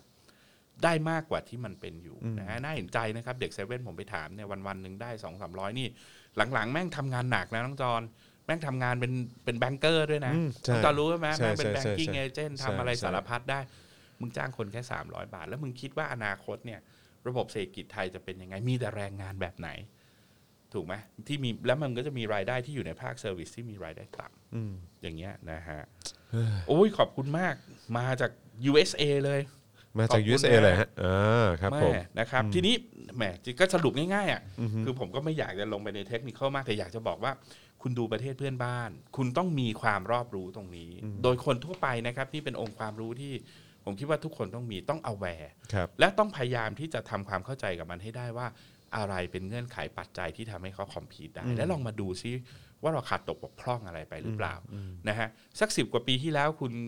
พูดง่ายคือคุณดูถูกเวียดนามได้อะไอ้เหี้ยแต่สิบปีระหว่างที่มึงดูถูกเขาอะเขาวิ่ง ใช่ ใช่ไหมไล่มาเรื่อยๆ ครั เนี่ บ ยมึงดูถูกเขาไม่ได้แล้วนะ และสิ่งที่ผมรังเกียจมากก็คือไอสัตว์พอสู้ไม่ได้ เมื่อก่อนก็ด่าเขาพอสู้ไม่ได้ก็บอกเราไม่ทิ้งใครไว้ข้างหลังคุยปีหน้าตั้งไอสัต ว์ใช่ป่ะคือทีแรกพวกมึงก็แบบไอเหี้ยฟีดอีโก้ตัวเองไอเหี้ย็ดแม่พอมึงแพ้มึงก็บอกว่าอ่ะกูไม่สนใจแล้วกูไม่อยู่ข้างหลังเราไม่ใช้หรอก GDP ใช่ เราใช้ GT GTS พ่อ เอ มึง อ ไอ้ คือ เหี้ย คือใครกันแน่วะแม่งแบบว่า ใครกันแน่วะแม่งขี้แพ้ โอนมา อ้าวสนับสนุนกันเข้ามาครับ ทางบัญชีกสิกรไทยนะครับ0 6 9 8 9 7 5 5 3 9 นะครับนะฮะหรือว่าสแกนเคอร์โคก็ได้นะครับ เจ้มจนมากเลยอ่ะ โอ้โห เออนะเจ้มจนมากเจ้มจนมาก โอ้โหนะฮะ ถามมาเลยดีกว่า ถามมาส่งมา นะ เออสรุปผมนับผิดนะ อาจารย์แบงค์คือจริง ๆ แล้วเรามี 5 นะฮะห้าเซเว่นนะฮะ ห้าใช่ไหม มีเนี่ยไอ้ตรงคอนโดนี้ 2 แล้วเออ แล้วก็ตรงหน้าปักซอยอีก 3 ครับ แข่งขันทางราคา อัน ไม่ได้ ใหญ่ เออ ใช่ เออ ใช่ ไม่มีแข่งขันทางราคาม มีมีบิ๊กซีอยู่อันหนึง เลือกไม่ได้ ตอนผมอยู่อังกฤษเนี่ยในในในบล็อกผมเนี่ย มีทั้ง Tesco Express มี Sainsbury Express มี Red Rose คือมันอยู่ในระยะเวลาที่ระยะทางที่คุณเดินได้หมด ราคาแม่งราคาแม่งต้องคอมพีต ครับผม ใช่ไหม คบ เราเลือกได้ถูกไหมฮะอ่าแล้วมีการหลีกทางต้องหลีกทางให้อ่าโชห่วยด้วยนะ อ่าใช่ โชห่วยเปิดได้ 24 ชั่วโมงนะฮะ แต่ว่าไอ้พวกเชนพวกนี้มึงสี่ทุ่มต้องปิด อ่าโเค ไอ้พวกโชห่วยก็ไปรวมตัวกันคุณมันก็กลายเป็นอะไรนะอ่าเป็นโคออฟบ้าง กลายเป็นว่าจุดเด่นของมันคือมึงอยากซื้อของสดมึงมาซื้อกับกูมึงอยากซื้อของอินดัสเทรียลทั่วไปมึงไปซื้อตรงนู้นอะไรอย่างเงี้ยคือคือมันจะต้องมีการออกแบบวาง strategy ให้มันเกิดการแข่งขัน ครับ แล้วมันยิ่งมีการแข่งขันมันจ้างงานมากขึ้นเรื่อยๆ ที่มันมีคุณภาพด้วย แบบเนี้ยมีแต่โตไปด้วยกันจริงๆ ใช่ เออ ใช่ โตไปด้วยกันจริงๆ แล้วปกติทุนนิยมเป็นแบบนี้ฮะที่มันควรจะเป็นนะ แต่บ้านเราเราผมเข้าใจว่าเรามีความเข้าใจเรื่องเรื่องเรื่องตัวเนี้ยค่อนข้างต่ำ ครับ เราเข้าใจตัวคุณภาพของประชาธิปไตยเอ่อทุนนิยมที่ดีเนี่ยค่อนข้างต่ำ แล้วมันไม่แยกออกจากประชาธิปไตยที่มันเป็นแบบนี้ได้ เพราะมันต้องต่อสู้ทางการเมืองเพื่อให้ได้มานะฮะไอ้ตลาดเสรีอะไรพวกอารมณ์แบบ TDI แมันประสาทแดกไอ้เหี้ยไม่มีหรอกฮะมันอยู่ที่ regulation ที่ดีเท่านั้นเองนะครับ ผมคิดว่าเศรษฐศาสตร์นี่ควรจะเลิกเรียนไปเลยนะอันนี่พูดตรงๆอะ โอ้ยอย่างนั้นเลยฮะ คุณจะเลิกเรียนไปเลยนะฮะ เพราะอะไรฮะ เพราะคุณวาง assumption ทุกอย่างเบสอยู่บนสมมุติฐานที่ว่าตลาดมันต้องเสรี และคุณพยายามที่จะตัดปัจจัยทางการเมืองออก ซึ่งเอาเข้าจริงแล้วเนี่ยดีไซน์ของตัวตลาดมันถูกออกแบบโดยรัฐ เพราะฉะนั้นเนี่ยคุณต้องเข้าใจว่า political process บวก economic process historical development ของมันใช่ไหมฮะ กลุ่มที่เป็น shareholder กลุ่มผลประโยชน์ต่าง ๆ ที่มันเติบโตมาในทุนนิยม ในเงื่อนไขใดเงื่อนไขหนึ่งบนความสัมพันธ์ทางอำนาจแบบหนึ่งเนี่ยมันจะสร้างอาการของตลาดในรูปแบบหนึ่ง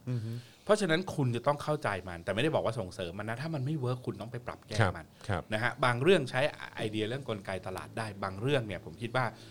คุณก็ต้องกลับไปดูเคนส์ดูสเตทมันจะเข้าไปอินเทอร์วีนเรกูเลตนะครับ ระบบการแข่งขันยังไงให้มันมีประสิทธิภาพ ศัพท์ที่ฝรั่งใช้คือ fine tune คุณต้องคอย fine tune ทุนนิยมอยู่ตลอดเวลานะฮะไม่งั้นมันไปไม่รอดครับนะถามว่าระบบการเอ่อบ้านเราเนี่ยใช้ GDP มากที่สุดกับระบบการศึกษาเนี่ย เป้าหมายมันคืออะไรอะ่ะ อ่าฮะ ถูกไหมถ้ามึงใช้เงินขนาดนี้มันจะต้อง reflect ออกมาแล้วถูก ใช่ ไหมฮะ ใช่ เราสูงกว่าโดยสัดส่วนนะครับ สูงกว่าอังกฤษสูงกว่าสิงคโปร์แต่ทำไมเอาพุทแม่งเฮงสวย อันนี้มันก็เป็นชุดวิธีคิดเรื่องของตลาดเหมือนกัน และตลาดทุนนิยมมันต้องการคนแบบไหน มันไม่ได้ต้องการแรงงานราคาถูกอย่างเดียวนี่ ครับ ถูกไหมมันต้องการแรงงานที่มีความหลากหลาย และมันจะต้องคอมพีตได้ในทุกระดับ ครับ อันนี้ก็เป็นความเข้าใจผิดของเรามาก เราชอบคิดว่าแรงงานถูกเราจะได้แข่งได้ 300 แข่งไม่ได้ต้อง 200 100 เอาดิ มึงลดดิ พรุ่งนี้มึงลด 100 ให้หมดเลยคอยดูเศรษฐกิจเนี่ยจะชิบหาย เพราะกำลังการบริโภคมันจะหายไปมหาศาลเลย ประเด็นมันไม่ได้อยู่ตรงนั้นนะ ประเด็นมันอยู่ที่ว่าคุณสร้างทุกเลเยอร์ของศักยภาพในการแข่งขัน ใช่ไหมฮะ แล้วมันคอมพีตได้กับประเทศเพื่อนบ้านคอมพีตได้คืออะไร ถ้าลอเยอร์ในสิงคโปร์มันคิดค่าเอิ่ม เขาเรียกว่าค่าค่าเอ่อให้คำปรึกษาคุณอย่างเงี้ยชั่วโมงละ 5,000 เหรียญ ถ้าคุณทำในคุณภาพแบบเดียวกันแต่คิดมัน 4,000 เหรียญ นี่คือคุณคอมพิวต์ได้ใช่ไหมฮะ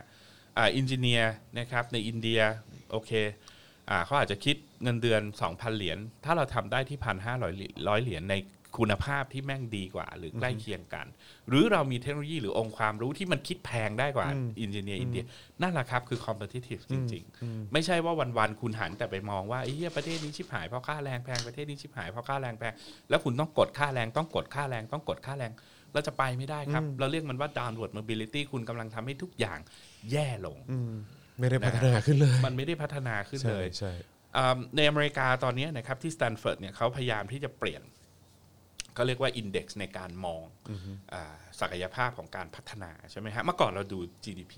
เราดูรายได้ต่อหัวต่อประชากรดูแล้วแม่งดูดีอะจอนเพราะมันมีถ้ามันมีคนรวย 10%แล้วแม่งรวยมากๆพอมันมาเฉลี่ยกับคนที่แม่งไม่มีอะไรเลย คนที่ไม่มีอะไรเลยแม่งก็จะดูรวยขึ้นมา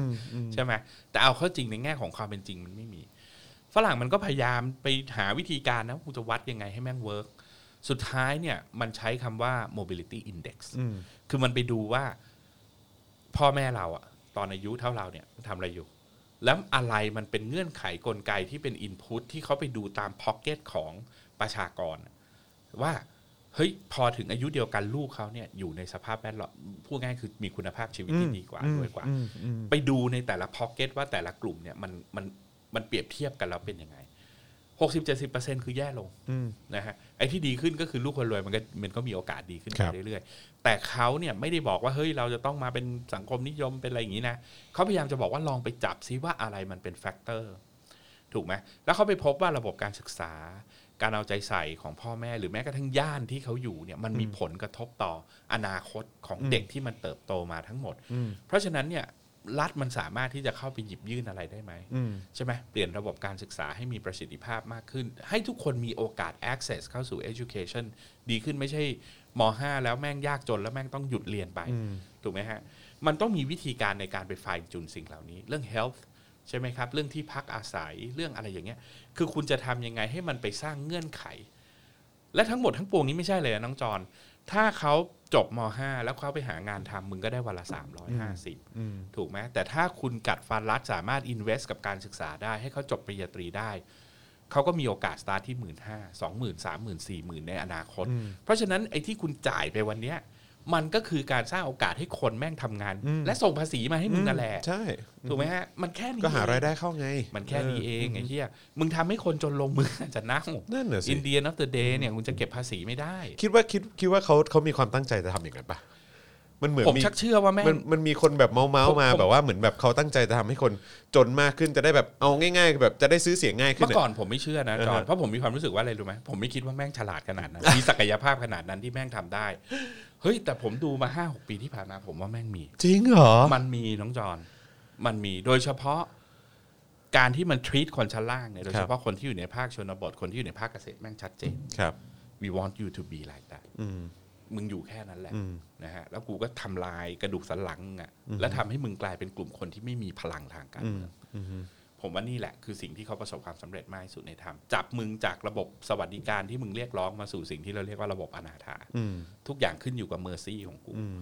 ผมว่ามันพยายามทำ อือฮึ อันเนี้ยผมเชื่อเลยว่ามีนะฮะสังเกตได้ทุกสปีชมันจะมีคีย์เวิร์ดบางตัวที่มันจะชี้ให้เห็นชัดเจนว่า deliberate อืม แม่ง deliberate อืม ขนาดนั้นเลย ครับ นะฮะแล้วมันก็วิปริตไงมันก็มีไอ้ความเป็นไทยบ้าๆบอๆของแม่งที่อยู่ในหัวมันแล้วมันเป็นข้อจำกัดที่ทำให้แม่งคิดอะไรต่อไปไม่ได้ไกล อืม มากใช่ไหมฮะ คือปากวันหนึ่งแม่งก็พูดแหละว่าเราต้องแข่งขันได้ เราต้องเฮียอะไรแล้วไงครับทำไง ทำไงครับ ก็พูดไปงั้นน่ะ ใช่ไหม เออ อ่ะอ่าญี่ปุ่นเขาบอกว่าหนึ่งมึงต้องแก้ปัญหาเรื่องควอนตีนให้ได้ ครับ ถูกไหมครับ มึงแก้ปัญหาเรื่องให้เอ่อนักลงทุนญี่ปุ่นมันต้องกลับเข้ามาให้ได้ เพราะว่า investment หรือแผนการพัฒนาล้อนสินค้า หรือว่าการปรับอัพเทคโนโลยีของโรงงานเขาเนี่ยอินจิเนียร์มันเข้ามาทำไม่ได้ แล้วมันคอสมันสูงมาก คุณลดตรงนี้ได้ไหม ทุกวันนี้ยังเป็นปัญหาเนี่ยแล้วรัฐบาลก็ไม่ยอมพูดก็คือ เรื่องของ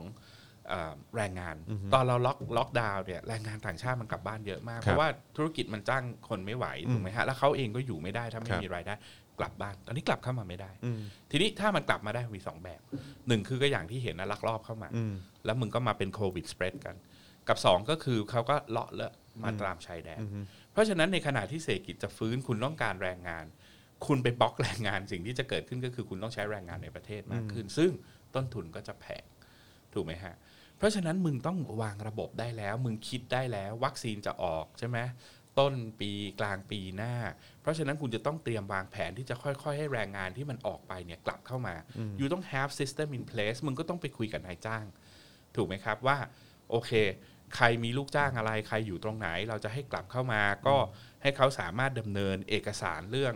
อาการต่อ work permit อะไรอย่างเงี้ยเตรียมความพร้อมได้ ที่ด่านมี swap ไหม คุณเก็บตังค์ก็ได้นะจอนถูกไหมครับ ค่าตรวจค่าอะไร และหลังจากนั้นพอเขาเข้ามาแล้วเนี่ยคุณจะให้เขาอยู่ควอรันทีนในแบบไหน 14 วันคอสมันมากไปไหมนะครับ คุณลดได้ไหมนะครับ เพราะถ้าคุณซอฟทั้งอยู่ฝั่งนู้นซอฟทั้งอยู่ฝั่งนี้ ถูกไหมครับ มันก็พอจะรู้แล้วล่ะว่าใครน่าจะติดหรือใครจะไม่น่าจะติดนะครับ หรืออาจจะต้องขอความร่วมมือว่าในช่วงที่เข้ามาแล้วเนี่ยนะครับ มันจะต้องอยู่ในพื้นที่จำกัดก่อนณระยะเวลาหนึ่งคือมันจะต้องมีวิธีการจัดการ ตอนนี้ญี่ปุ่นเนี่ยเป็นประเทศที่เริ่มให้แรงงานต่างชาติเข้าไปละ อืม สามสี่หมื่นคนเลยนะ ก็ใช้ระบบนี้ คือเขาต้องทำไม่งั้นเขาจะไปต่อไม่ได้ คุณจะบอกว่าเพื่อโควิด แต่คุณจะทำให้เศรษฐกิจทุกอย่างมันหยุดอยู่กับที่ไม่ได้ ทุกคนไม่ได้ต้องการ new normal ทุกคนไม่ต้องการ go back to old new normal ทุกคนอยากให้เปิดอยากให้ globalize เหมือนเดิม เพราะฉะนั้นเราต้องเตรียมความพร้อม แต่อันนี้คือมึงเล่นแบบไม่สนใจ ครับ และสิ่งที่จะเกิดขึ้นก็คือที่มึงทำมาทั้งหมดเนี่ยแม่งก็จะพังนอกเหนือจากเศรษฐกิจที่แม่งชิบหายแล้วนะ ถ้าคนมันต้องทะลักเข้ามาจริง ไอ้เฮียแล้วแม่งมาสเปรดกันเนี่ยมึงอาจจะ ไอ้ที่มึงทำมาทั้งหมดนี่ศูนย์เลยนะ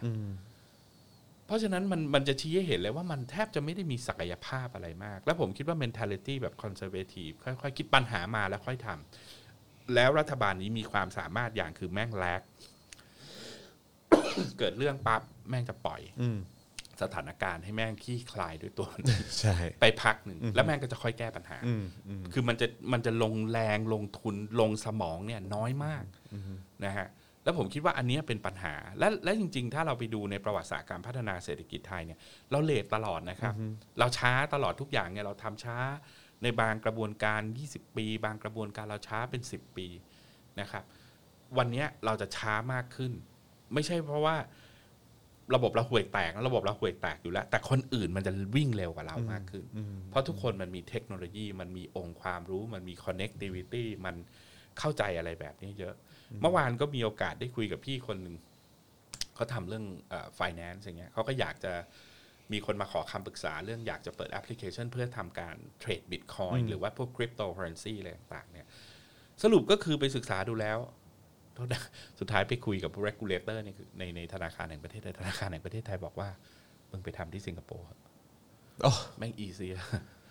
กูพูดกับมึงตรงๆมึงไปทำมันนู้นเพราะกฎระเบียบอะไร อย่ามา ต่า ตรง งนี้ ๆแม่ เล ง ย ง่ายกว่า มึงอย่ามาตรงนี้นะฮะเนี่ยคุณกำลังแบบก็เรียกว่ายิงตีน ยิงปืนใส่ตีนตัวเองทุกวันทุกวันทุกวัน ถามว่าคนที่ให้คำแนะนำแม่งรู้ไหมแม่งรู้นะครับ ว่าระบบมันเป็นอะไร อือฮึ นะฮะระบบปัญหามันอยู่ตรงไหน แต่คุณ แต่ ไม่ ทำ สา อะไรไม่ มารถ ได้ด้ ที่ วย จะยิงขึ้นไป ใช่ไหมให้มันเกิด noise enough ที่มันทำให้ institution มัน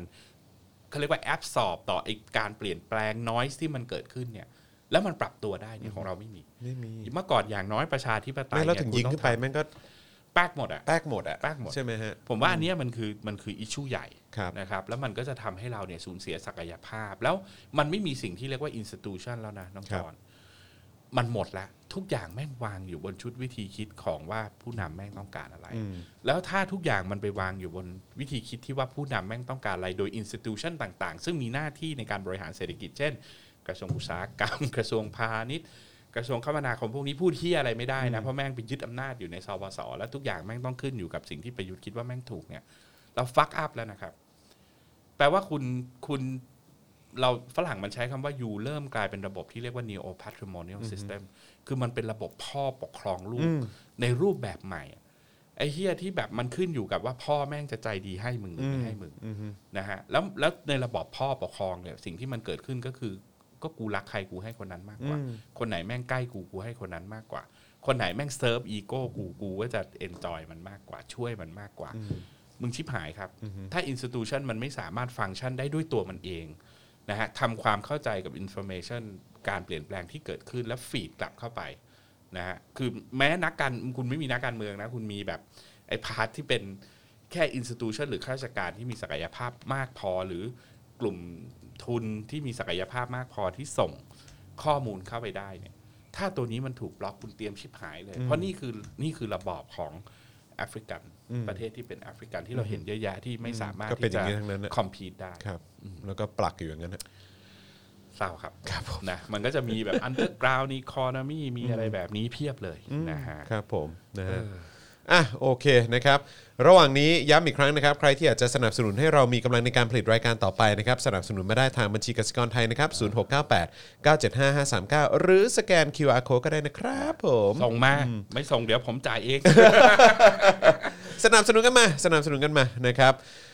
ต้องขายข้าวกี่ตันถึงจะแลกกับคอมพิวเตอร์ เพื่อเอามาพัฒนาด้านอื่น ก็นี่กิโลละ 6 บาทนะฮะ ตอน ครับ นี้ ผ ต้ ม นทุนฮะ เออ ต้นทุนก็เท่าไหร่อะตันหนึ่งมันก็พันกิโลใช่ไหม ๆ ครับผม ก็นั่น นะครับเอ่อ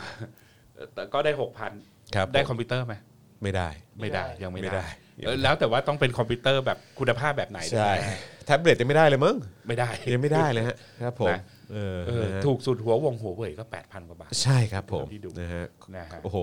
ตายแล้วตันหนึ่งยังไม่ได้คอมเครื่องหนึงเลย ไม่ได้ฮะไม่ได้ครับ แล้วคุณคิดดู เป็ สิ นการ ว่า เปรี แร ยบ ง เทียบ งาน ที่เห็นภาพมากเลยนะฮะ ใช่ไหม ครับผม แรงงานความเหนื่อยล้าอะไรทุกอย่างที่มันใส่เข้าไป ของเขาเนี่ยอุตสาหกรรมมันผลิตตุ้มๆๆมาเนี่ยผ่านซัพพลายเชนมีคนคิด R&D ใช่ไหมฮะ ไปหาซัพพลายมาเอามาประกอบในจีน จ่ายค่าแรงจีน จ่ายค่าโลจิสติก กระจายไปขายทั่วโลกเสียเปอร์เซ็นต์ให้บริษัทที่รับซื้อของมาขายต่อเสียภาษีด้วยไม่ยังกำไรนะครับ อืม แต่ถามว่าไอ้ภาคเศรษฐกิจที่เป็นภาคเกษตรเนี่ยมึงคิดดูปัญหาแม่งคืออะไรหนึ่งแอนดีแม่งไม่มี หรือมันอาจจะเป็นสิ่งที่ชาวนามีองค์ความรู้อยู่แล้วสองเงินสดกูไม่มีนะอินเวสเมนต์กูต้องไปกู้ ถูกไหมฮะ ถ้ามึงไม่มีที่ที่เป็นโฉนดยิ่งชิบหายนะครับ เพราะมึงไม่สามารถกู้ทกส ครับ กู้ทไอธนาคารเพื่อการเกษตรหาเหวอะไรได้ มึงก็ต้องไปซื้อไปกู้นอกระบบ ดอกเท่าไหร่ไอ้ห่านะครับ คือแม่งมีแต่เจ๊งกับเจ๊งอะคุณสร้างระบบเศรษฐกิจที่แม่ง ไอ้เหี้ยมึงทำลายคนตั้งแต่วันแรกที่เขาเข้ามามีกิจกรรมทางเศรษฐกิจเนี่ย มึงประสาทแดกแล้ว ไม่มีใครก็ทำกันนะฮะญี่ปุ่นเนี่ยนะครับแม่งยังแก้ปัญหาเรื่องพวกนี้ได้เลยถูกไหมฮะ แต่มันวิธีคิดของมันก็คือว่า ไอสัตว์ทุกคนแม่งต้องซับซิได้ภาคเกษตรอยู่ต้องเปย์แพงๆ เพราะว่าเขาส่งลูกส่งหลานเขาลดขนาดของเขาเพื่อให้ อุตสาหกรรมและภาคบริการซึ่งมันมี value added สูงเนี่ยแม่งโต อืม ถูกไหมของเรานี่แม่งมึงทำให้โตก็ไม่ได้ แล้วมึงก็เอา 30-40%ของประชากรไปจมปักอยู่ในภาคเกษตร ย่ำยี แล้วให้แม่ง เขา ไป อย่างนั้นอะ ไปแย่ง 8%ของ เออ GDP กัน เออฮะ ไอ้ห่ามันส้นตีนมันทุเรศมากจอนแล้วพี่เห็นตัวเลขตัวเนี้ยมา 20 กว่าปีเฮียแม่งก็ ไม่ เป็น มี แบ อะไร บ เปลี่ยน เนี้ แปลง ย อือฮึ แล้วแม่งไม่มีอะไรเปลี่ยนแปลงเลย อือฮึ นะฮะ คนในภาคเกษตรลดลงนิดหนึ่งตั้งแต่ตู่เข้ามาประมาณ อืม 2%จาก 40เหลือ38 เพราะแม่งจะตายหากันมันก็ต้องวิ่งเข้ามาทำงานในเมืองแต่ถามว่าคนพวกนี้ทำงานอะไร พวกนี้อินดีเอ็นก็ต้องมาทำ low end service ค sector รับ ขับแท็กซี่หรืออะไรก็แล้วแต่ ถามว่ามันดีกับคุณภาพชีวิตเขาไหมไม่เลยนะครับ ครับ นะประเด็นคือเรายังมีโอกาสมีพื้นที่ที่จะโตอีกเยอะ อืม นะครับนะต้องสนับสนุนการแปรรูปใช่ครับ แม่งไอ้เหี้ย อืม มึงทำอะไรตั้งเยอะแยะเนี่ย ชาวบ้านคุณเห็นไหมปัญหาของเขาคืออะไร อันนี้ยังไม่นับนะปัญหาการจัดการน้ำที่มึงก็ไม่ทำอะไรใช่ไหมฮะสองก็คืออาเรื่องของไซโลไว้เก็บข้าว มึงก็ไม่ทำเห็นไหมเวลาจะตากทีกูก็ต้องเอามาตากตรงถนน ครับ เพราะมันไม่มีที่ตากไม่ ครั มี บ เทคโนโลยี สุดท้ายคุณต้องไปขายข้าวที่มีความชื้นสูง อืม ถูกไหมก็ถูกกดราคาอีก ถูกไหมฮะ คือมึงย่ำยีเขาอะระบบมันไม่มีเซฟตี้เน็ตต่างๆ ที่จะช่วย หรือการมองว่า โอเค 5 ปีนี้เงินมีเท่าเนี้ยกูอินเวสได้หนึ่งเรื่อง อีก 5 ปีข้างหน้ากูจะอินเวสอีกหนึ่งเรื่อง มึงก็ไม่ทำ อืม ไม่ทำเลย ผมก็ไม่เข้าใจเหมือนกัน แล้วมันจะอยู่กันยังไง คือผมไม่เข้าใจว่ามึงต้องการให้ชาวนาเขาตาย หรือว่าเอ่อมึงต้องการให้ประเทศนี้เลิกเป็นเกษตร อืม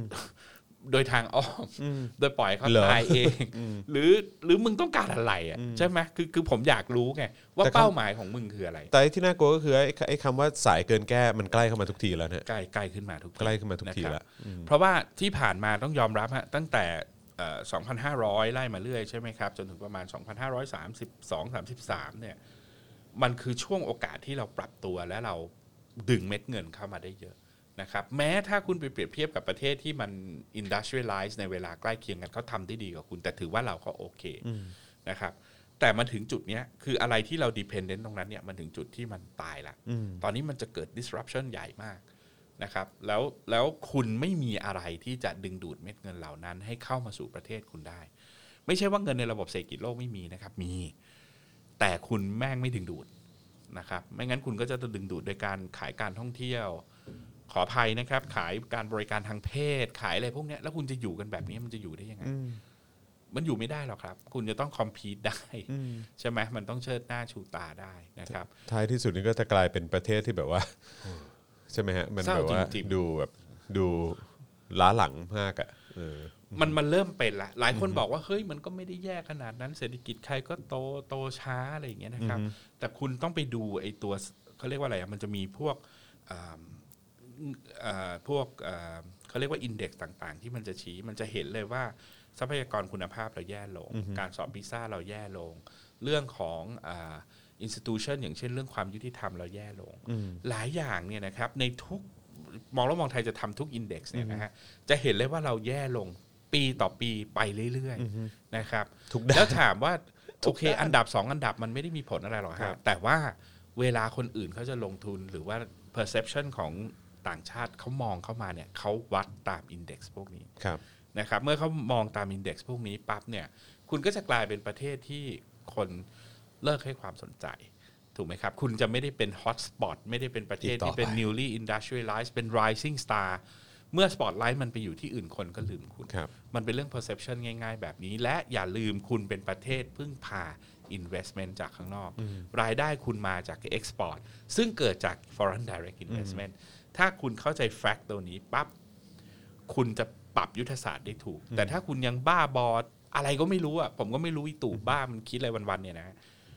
ไปแบบไม่สเปะสปะแล้วไม่มีทิศทางเนี่ย เราจะไม่รู้เลย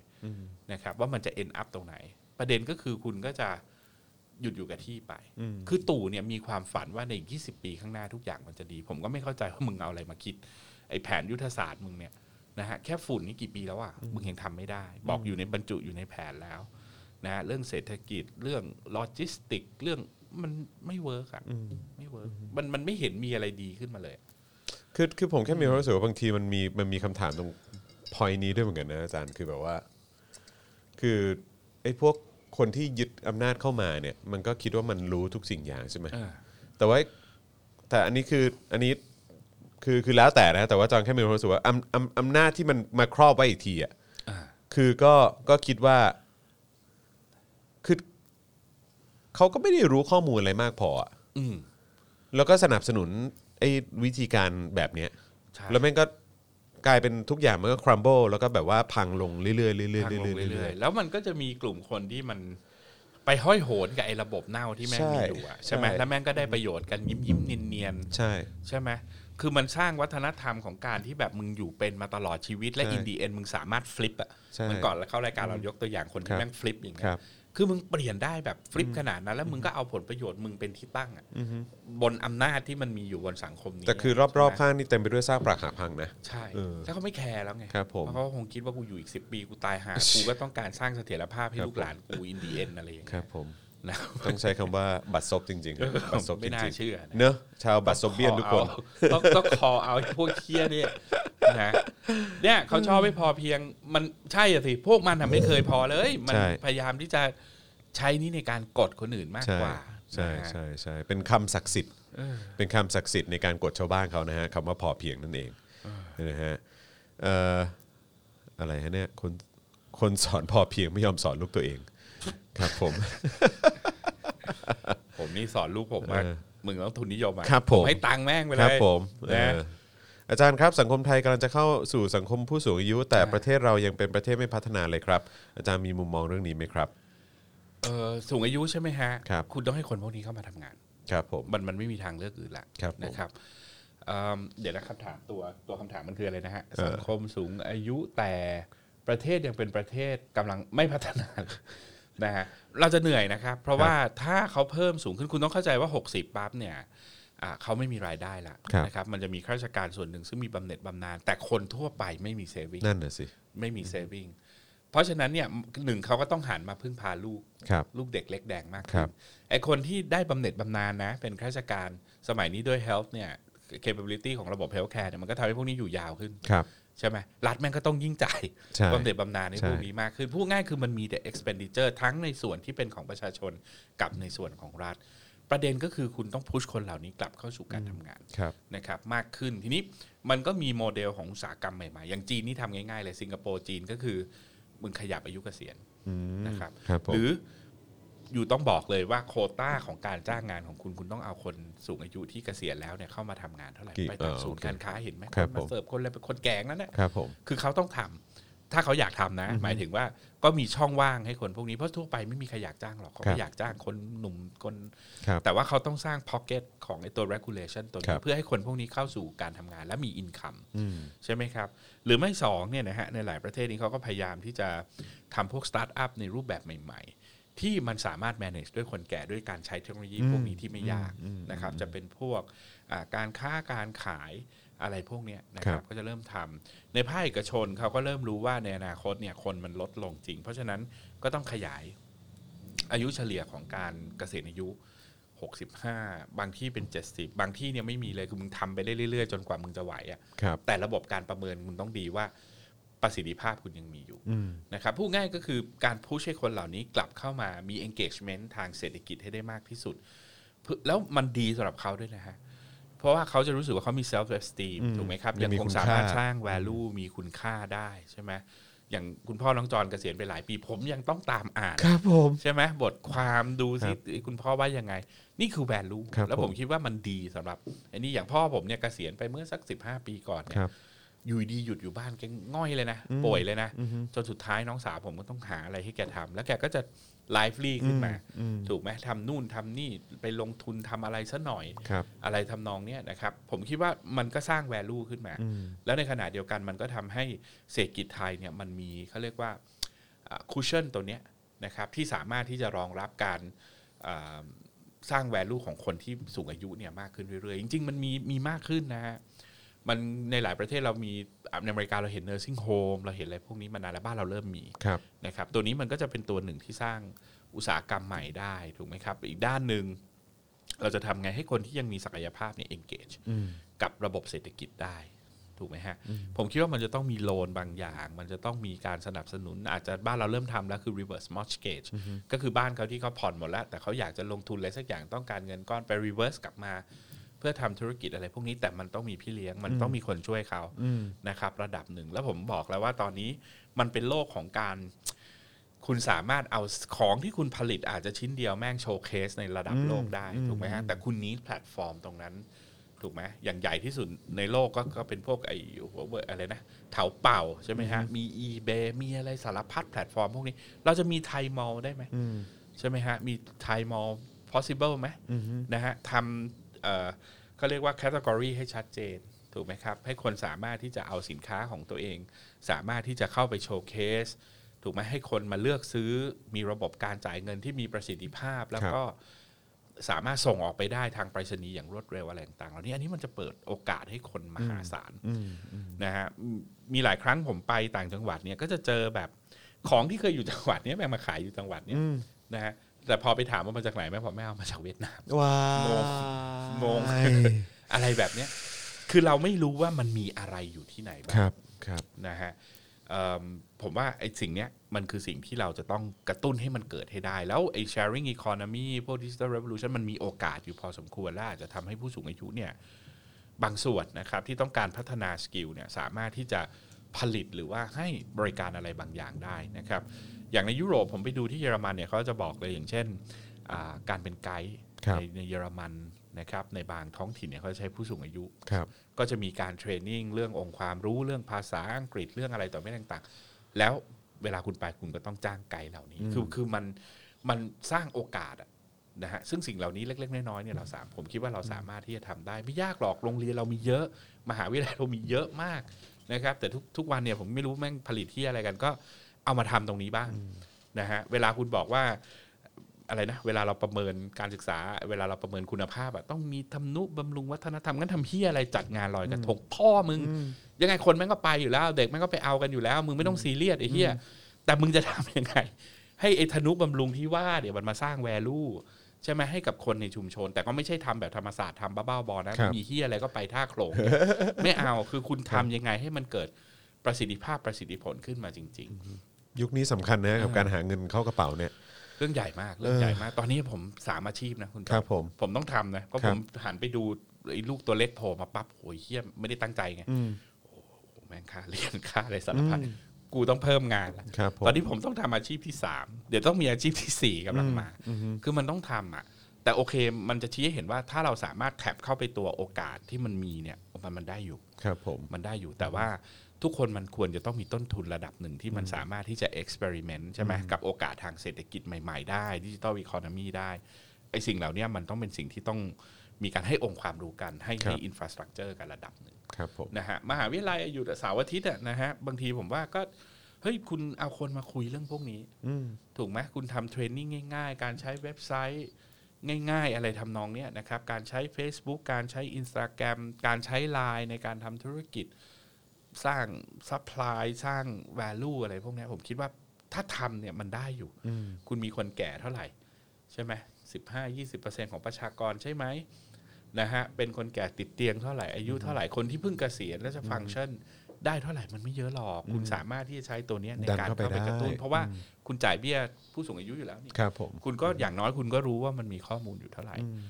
เอามาปรับทำหน่อย ผมว่านะฮะเรือ ครับผม ดำน้ำหายไปลำหนึ่งแต่สร้างโอกาสให้คนม ได้ หา ตั้ง ศาล เย เนี่ อะ ย ใช่ ถ้า ใช่ จะใช้วิธีคิดแบบไทยๆคือมึงสร้างบุญนะ ครับผม นะสร้างบุญเยอะเลยอย่าไปสร้างบุญให้จีนมันเยอะเลยฮะ มึงสร้างบุญให้คนในประเทศนี้แหละครับ ใช่ ไอ้เหี้ย ก็จะไม่มีแดกกันอยู่แล้ว เออนะ แม่ ฮะ นะฮะ ครับ อ่ะเอ่อหกสิบสองปีถึงจะเกษียณถึงจะดี เออ นะณ ก็บางคนเขาบอก ม บางคนเขาบอกว่าในระบบราชการ ไม่ควรไปยืดเวลาให้ ครับผม พวกคนในระบบราชการ เพราะว่ายิ่งอยู่เนี่ยมันก็จะยิ่ง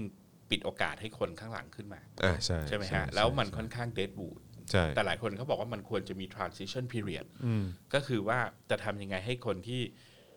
คนที่อยู่ในระบบราชการและเป็นระดับท็อปเนี่ยนะฮะเป็นคนมีองค์ความรู้นะ แต่จะไปปรับเขายังไงให้มันได้ประโยชน์อย่างในยุโรปเนี่ยเท่าที่ผมเห็นก็คือพวกนี้ไปเป็นอาจารย์สอนมหาวิทยาลัยหมด ครับผม แต่บ้านเราแม่งไม่มีนะ ระบบเนี้ยระบบของเราคือคนข้างในแม่งคือคนข้างในคนข้างนอกมันมาเป็นเกสเท่านั้น แต่ว่าในระบบเมืองนอกเนี่ยมันจะมีการให้ตำแหน่งเป็นศาสตราจารย์กิตติคุณอะไรพวกเนี้ยนะครับให้เขาสามารถที่จะเข้ามา contribute ในสิ่งที่เขาพอที่จะทำได้ ใช่ไหมครับ ผมคิดว่าหรือว่าจะเข้ามาถ้าเป็น researcher เป็นอะไรอย่างเงี้ยคือมันจะต้องเพิ่มอ่า พื้นที่นะครับในการให้คนเหล่านี้มาสร้างประโยชน์ให้ให้ให้เศรษฐกิจเนี่ยได้ดี ครับผม เอาละบางคนเก่งมากเขาก็ไปเป็นบอร์ดตรงนั้น บริษัทเอกชนจ้างไป แต่มันก็มีอีกจำนวนมหาศาลที่เขาเอ่อไม่รู้จะไปไหนอะ อืม นะฮะผมคิดว่าเราควรจะมี flexibility ในเรื่องพวกนี้มากขึ้ น ครับครับนะฮะธุรกิจอย่างในประเทศเอ่ออะไรเนี่ยทุกธุรกิจทุกอย่างในประเทศมันควบคุมครบวงจรได้เอ่อเอ้ยครบวงจรได้ดอกเบี้ยดอกผลมหาศาลไหนจะขอทานเก็บสวยขายยาเสพติดหุ้นต่างๆ แต่ก็ยังมาผลานภาษีประชาชนอีกมากมาย ไม่รู้จักพอ เอออันเนี้ยต้องช่วยกันตีแผ่นะเว้ยจ ใช่ ริง ใช่ ๆนะคือคือมันต้องเห็นในแง่ที่ว่าแบบโอเคไอ้ value ของเศรษฐกิจทั้งหมดเนี่ยมันคืออะไรเท่าไหร่อ่า value ในแต่ละเซกเตอร์มันถูกผลิตเท่าไหร่ภาคบริการเราผลิตเท่าไหร่ภาคอินดัสทรีเราผลิตเท่าไหร่ภาคเกษตรเราผลิตเท่าไหร่ใช่ไหมฮะแล้วก็มาดูว่ามันต้องถูกกระจายรายได้ยังไง เพื่อที่จะไปเพิ่มไอ้ value ของคนในแต่ละกลุ่มที่อาจจะเห็นว่ามีความเหลื่อมล้ำค่อนข้างสูง ครับ พวกเนี้ยผมคิดว่าเป็นสิ่งที่เราค่อยๆ เรียนรู้แล้วก็ทำความเข้าใจได้นะครับ ผมขอเสนอเลยนะ ตอนผมอยู่ที่อังกฤษนี่ง่าย ๆ เลย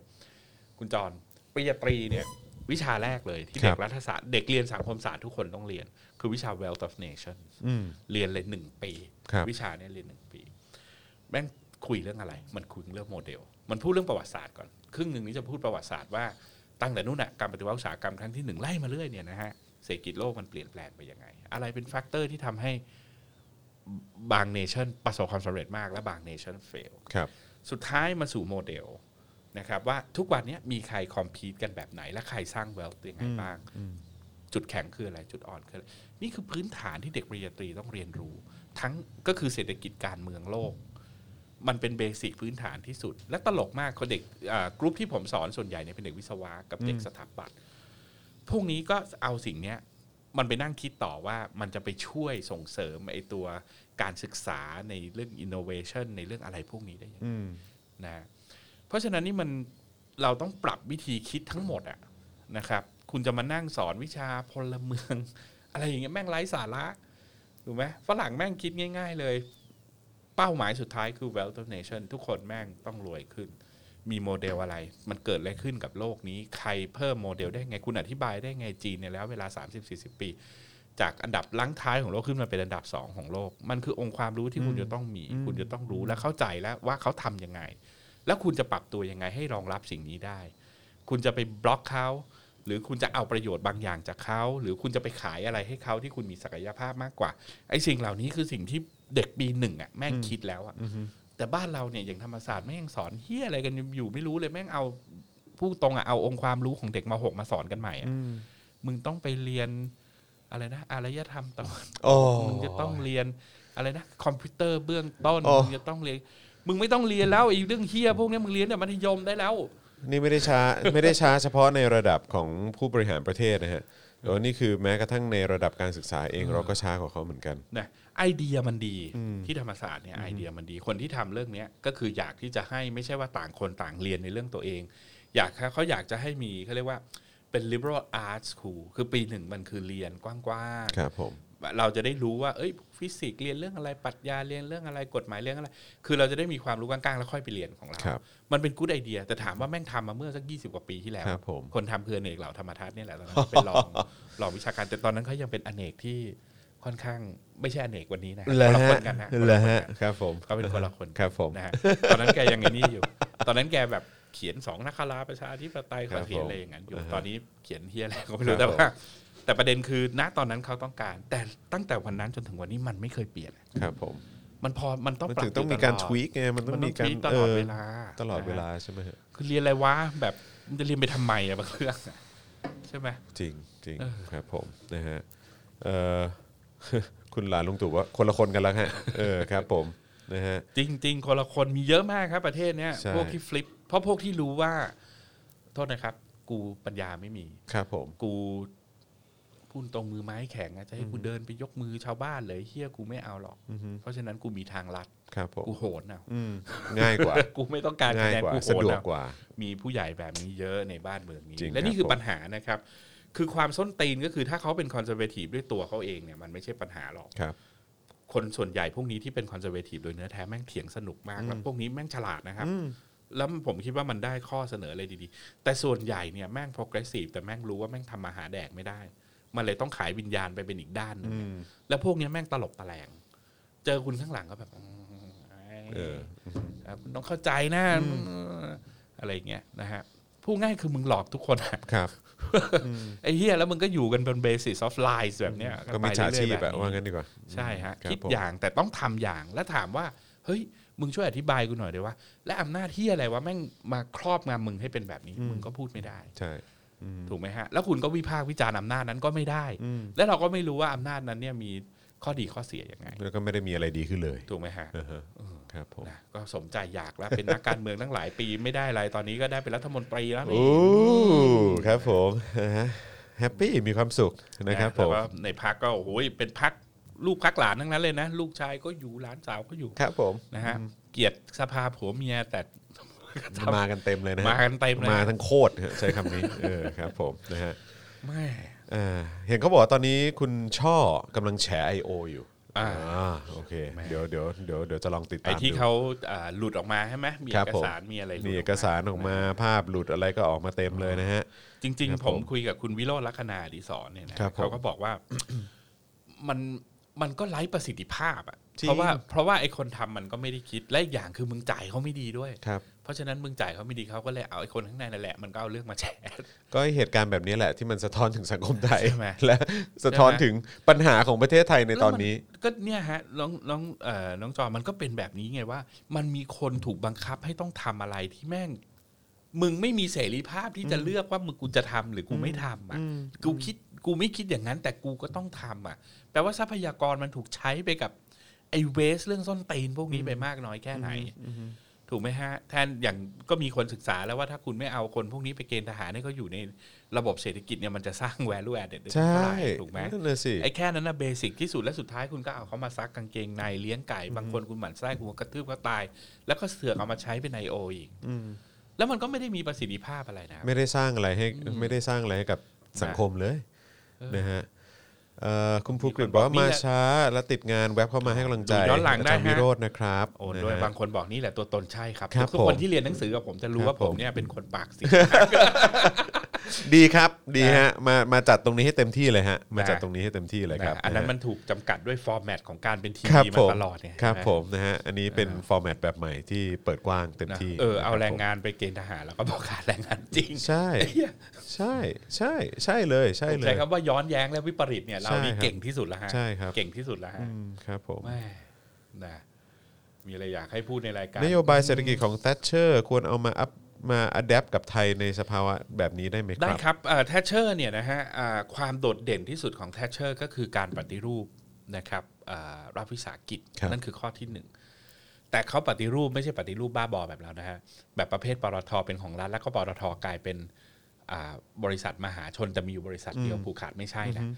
เมื่อเขาเปิดเขาก็ต้องเปิดให้หลาย ๆ เจ้าเนี่ยก่อให้คอมพีตกันอย่างเช่นเรลเวย์อย่างเงี้ยนะครับหรือว่าจะเป็น British Gas เป็น British Electric ซึ่งเมื่อก่อนเป็นของรัฐเนี่ย อิเล็กทริกทำยังไง ก็คือสายส่งรัฐเป็นเจ้าของแต่เอาเข้าตลาดหุ้นอินฟราสตรักเจอร์นี่อยู่ในตลาดหุ้น แล้วคุณก็ให้บริษัทเอกชนหลายๆบริษัทมาแข่งกันให้ ครับ บริการนะฮะเราเลือกได้เฮ้ยเจ้านี้ถูกเจ้านี้แพงเปลี่ยนเจ้าได้เลยง่าย ๆนะครับ มันก็ทำให้เกิดการแข่งขันกันทางราคานะครับอ่าในอีกด้านหนึ่งนะครับสิ่งที่ทัชเชอร์ทำนอกเหนือจากการปฏิรูปแล้วเนี่ยเอามันมีผลกระทบในด้านลบนะก็ต้องเข้าใจว่ามันทำให้อย่างเช่น พวกเหมือง คนที่ทำงานเป็นรัฐวิสาหกิจบางบางอาชีพเนี่ยก็ต้องได้รับผลกระทบจากการปิดตัวไป หรือ ครับ ขายแล้วมัน ครั ต้ บ องดาวน์ไซส์อะไรอย่างเงี้ยนะครับ แต่ในทางกลับกันถ้ามองอีกแง่หนึ่งเนี่ยสิ่งที่ทัชเชอร์ทำคือทัชเชอร์ไปปรับตรงนั้นปั๊บแล้วทัชเชอร์ไปเปิดโอกาสให้ระบบ finance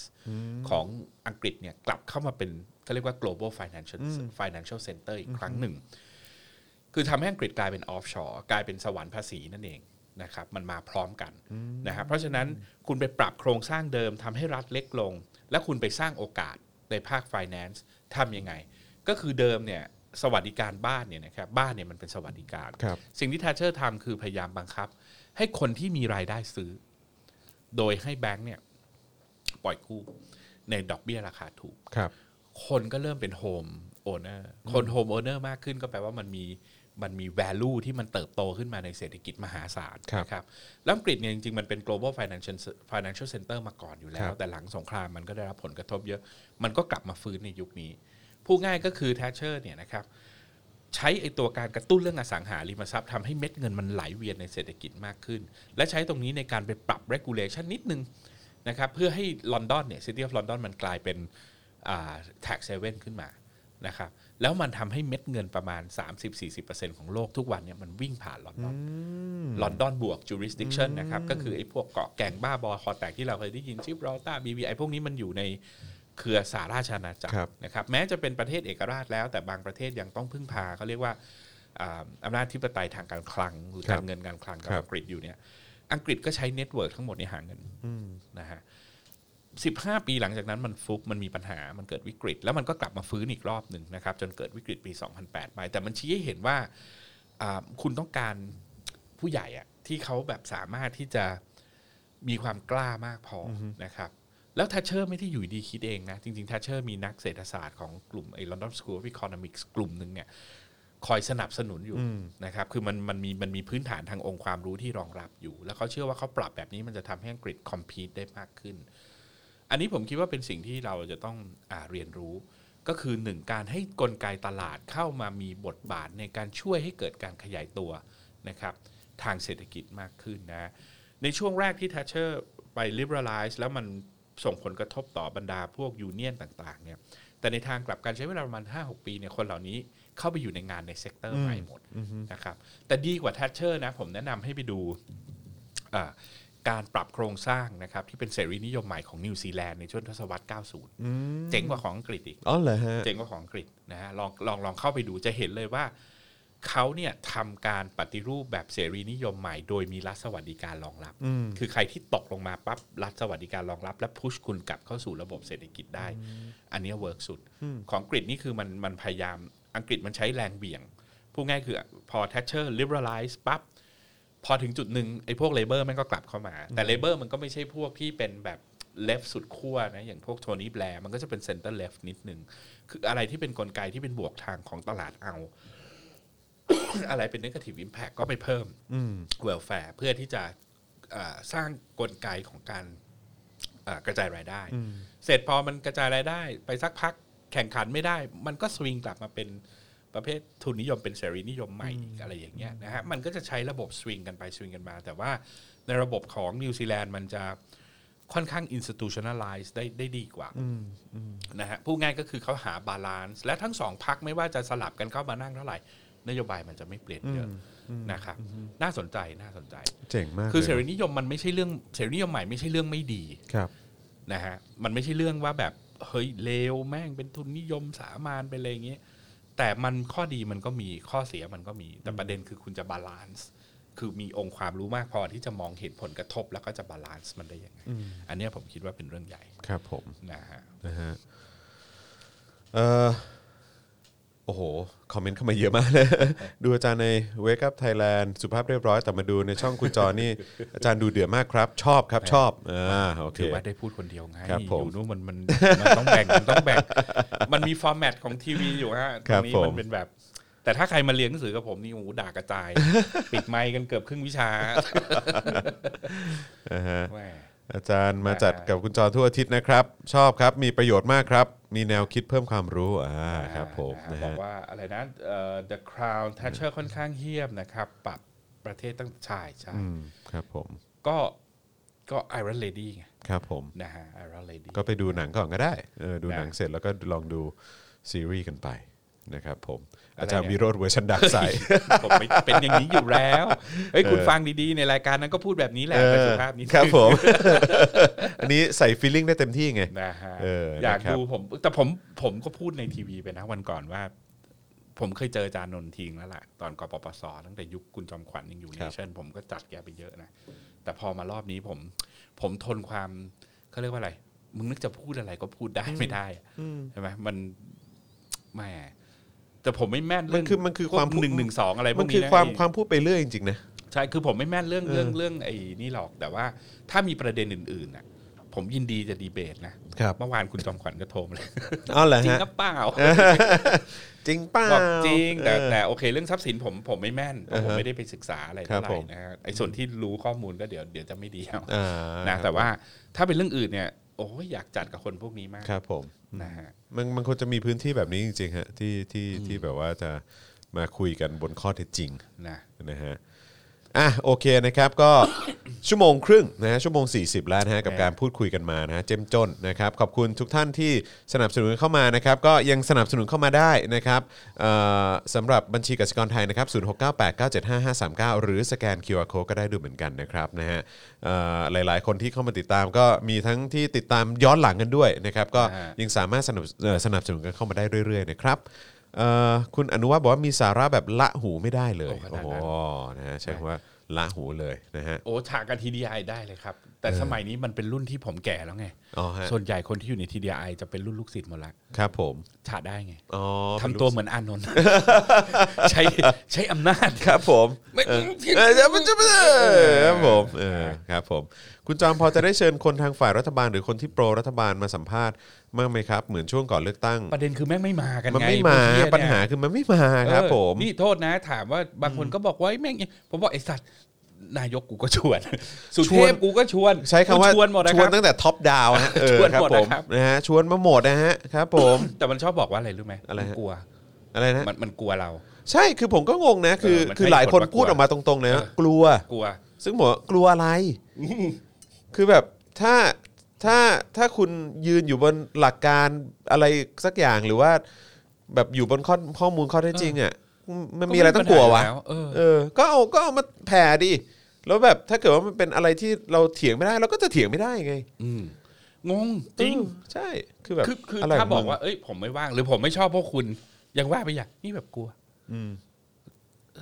อ๋อแต่ว่าแต่ว่ามีคนหนึ่งที่บอกตรงๆ ว่าเออจะไม่อยู่ร่วมเฟรมกับคนอย่างผม ก็คือคน อ่า อย่างกนก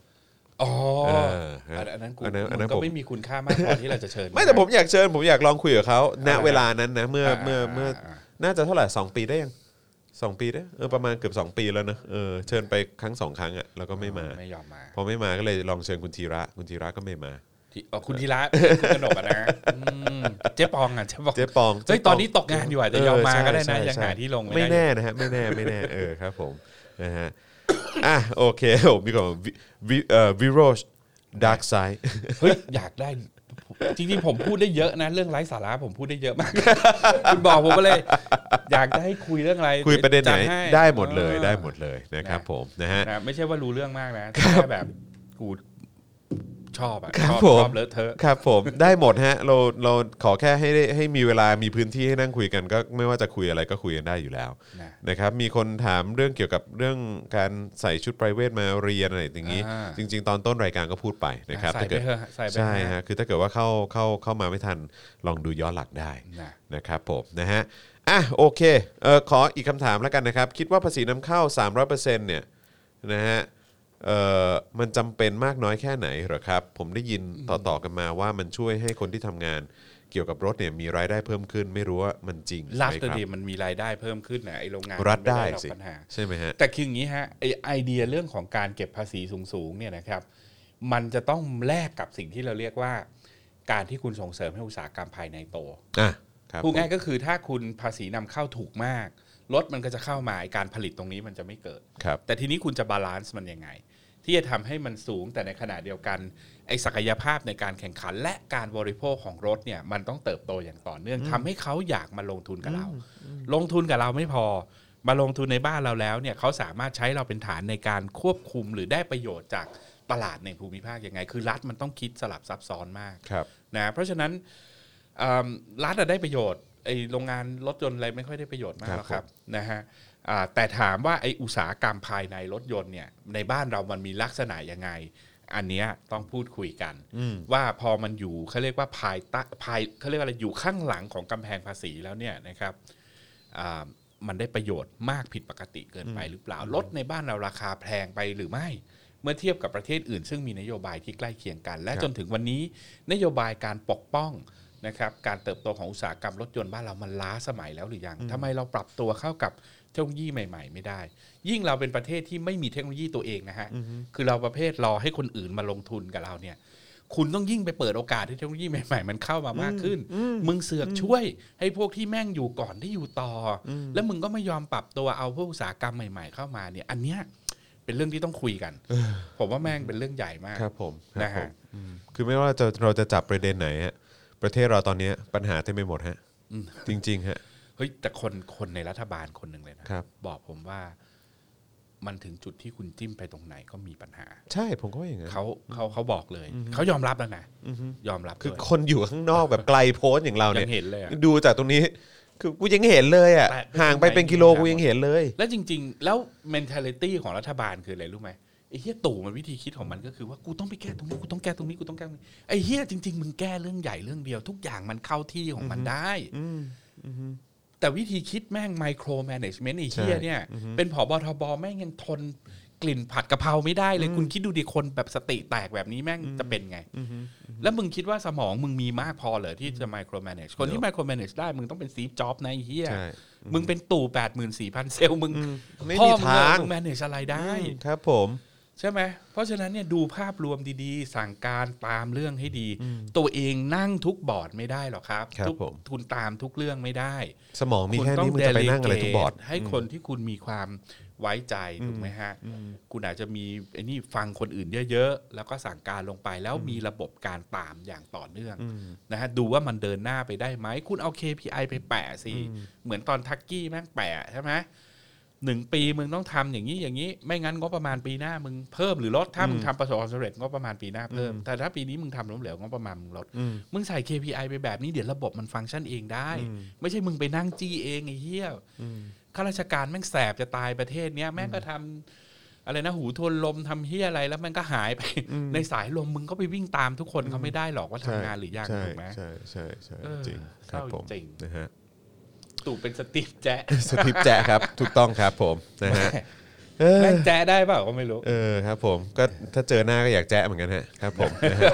ครับผมนะฮะอ่ะโอเคนะครับก็จะ 2 ชั่วโมงแล้วนะครับ ไม่ ขอบคุณทุกท่านมากเลยนะครับ วันนี้สนุกมากๆเลยนะครับ แล้วก็เข้มข้นมากๆด้วย โอ้ยเรื่องปลาหินเห นะ รอ ครับ เรื่องอะไรนะฮะ ปลาหินน่ะ อ๋อครับ มารอ ผม คำตอบเตรียมปลาหิน ครับผม อ่ะโอเคนะครับก็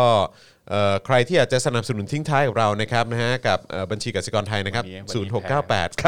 975 539 หรือสแกน QR code ก็ได้ วั นะครับ วั ผม ผมแพ้ แพ้ฮะ แพ้ ครับผม แพ้พี่แขกนะ โอ้ครับผม เดี๋ยวพรุ่งนี้ไปเจอก็ต้องถูกเหยียดหยามอีก โอ้ถูกเหยียดหยามอีก เอ้า ถ้าเกิดว่าไม่อยากให้อาจารย์โดนเหยียดหยามนะฮะเออครับผมก็สนับสนุนกันเข้ามานะครับ ถือว่าเป็นการสนับสนุนทิ้งท้ายกันไป เมื่อวานนี่อย่างที่บอกไปอะว่ามันมีมันมีปัญหาเกี่ยวกับเรื่องของ e-banking อ่า นะฮะเออแต่ว่าตอนนี้ก็คิดว่าน่าจะน่าจะได้แล้วแหละนะครับนะ ก็ ก็ เสียผมเช็คทุกวันเลยนะ พอมันประมาณ 28 29ให้ผมก็ถ่ายไว้เลยว่าเงินกูมีอยู่เท่าไหร่ ครับผม อ่าพอแม่งมีปัญหา พอ ฮะ เปิดออกมาแล้วเปิดดูอีก ครั ที บ แม่ ผ ง ม อยู่ครบเปล่า อยู่ครบใช่ไหม กลัวไม่ หาย น้อยไง เออ น้อยไงเออครับ นะ ผมนะฮะมีแต่คนบอกว่ามาบ่อยๆ เอ้ย นะครับอาจา อังคาร ร ย์ หน้ามา อ่าอังคารหน้ามานะครับ เตรียมประเด็นเลย ออโอเคได้เลยได้เลยนะครับผมนะฮะอ่าวันนี้ขอบคุณทุกท่านมากๆเลยนะครับ แล้วก็เดี๋ยววันนี้บ่ายโมงนิดๆนะครับนะฮะก็เดี๋ยวจะมีแขกอีกหนึ่งท่าน ก็คือคุณแม็กซ์เจนมานะนั่นเอง ไม่ใช่อินเดียนใช่ไหม อะไรนะฮะ ไม่ใช่อินเดียนแบบผมใช่ไหม ไม่ ใช่ ไม่ใช่ เป็นเกสของเราเกสของเรา โอเค นะฮะเป็นเกสอีกหนึ่งท่านนะครับที่จะมาคุยกันก็เป็นคุณแม็กซ์เจนมานะเอ่อจะมาคุยถึงเรื่องเอ่อเกี่ยวกับประชาธิปไตยการเมืองสังคมของเรานะครับ แล้วก็เอ่อผลงานเพลงของเขาด้วยที่ผมเชื่อว่าถ้าใครไปฟังเพลงล่าสุดของเขาเนี่ยก็ค่อนข้างผมว่าน่าจะเป็นการสะท้อน สิ่งที่เขามองมาในสังคมไทยในช่วงที่ผ่านมาด้วยนะครับ เพราะฉะนั้นก็น่าจะน่าสนใจดีนะครับ เดี๋ยวคุณปาล์มมาร่วมแจมด้วย แล้วก็เย็นนี้เช่นเคย5้าโมงเย็นกับ Daily Topics นะครับนะฮะก็ติดตามกันได้นะครับ เพราะฉะนั้นอาทิตย์หน้าก็ก็เป็นเป็นอาจารย์ ครับวันอั นะ ง ค คาร รับผม ครั นะ บ ฮะ ผม เพราะฉะนั้นก็คอยติดตามเข้มข้นเช่นเคยแน่นอนนะครับ มีคนบอกว่าอยากให้เป็นอาจารย์วิโรธเจอกับคุณปาล์มด้วยนะฮะเออน่าจะยิ่งบันเทิงคุณปาล์มก็คือพิธีกรคู่ผม อ๋อ ที่จัด นึ Daily กออกนึกออก Topics กัน อ่า ใช่ครับผมคุณ นะ ปาล์มเขาก็เป็นเจ้าของวอร์ดิ้งการแจะหน้าเนี่ยแหละฮะ โอเค ครับผม นะ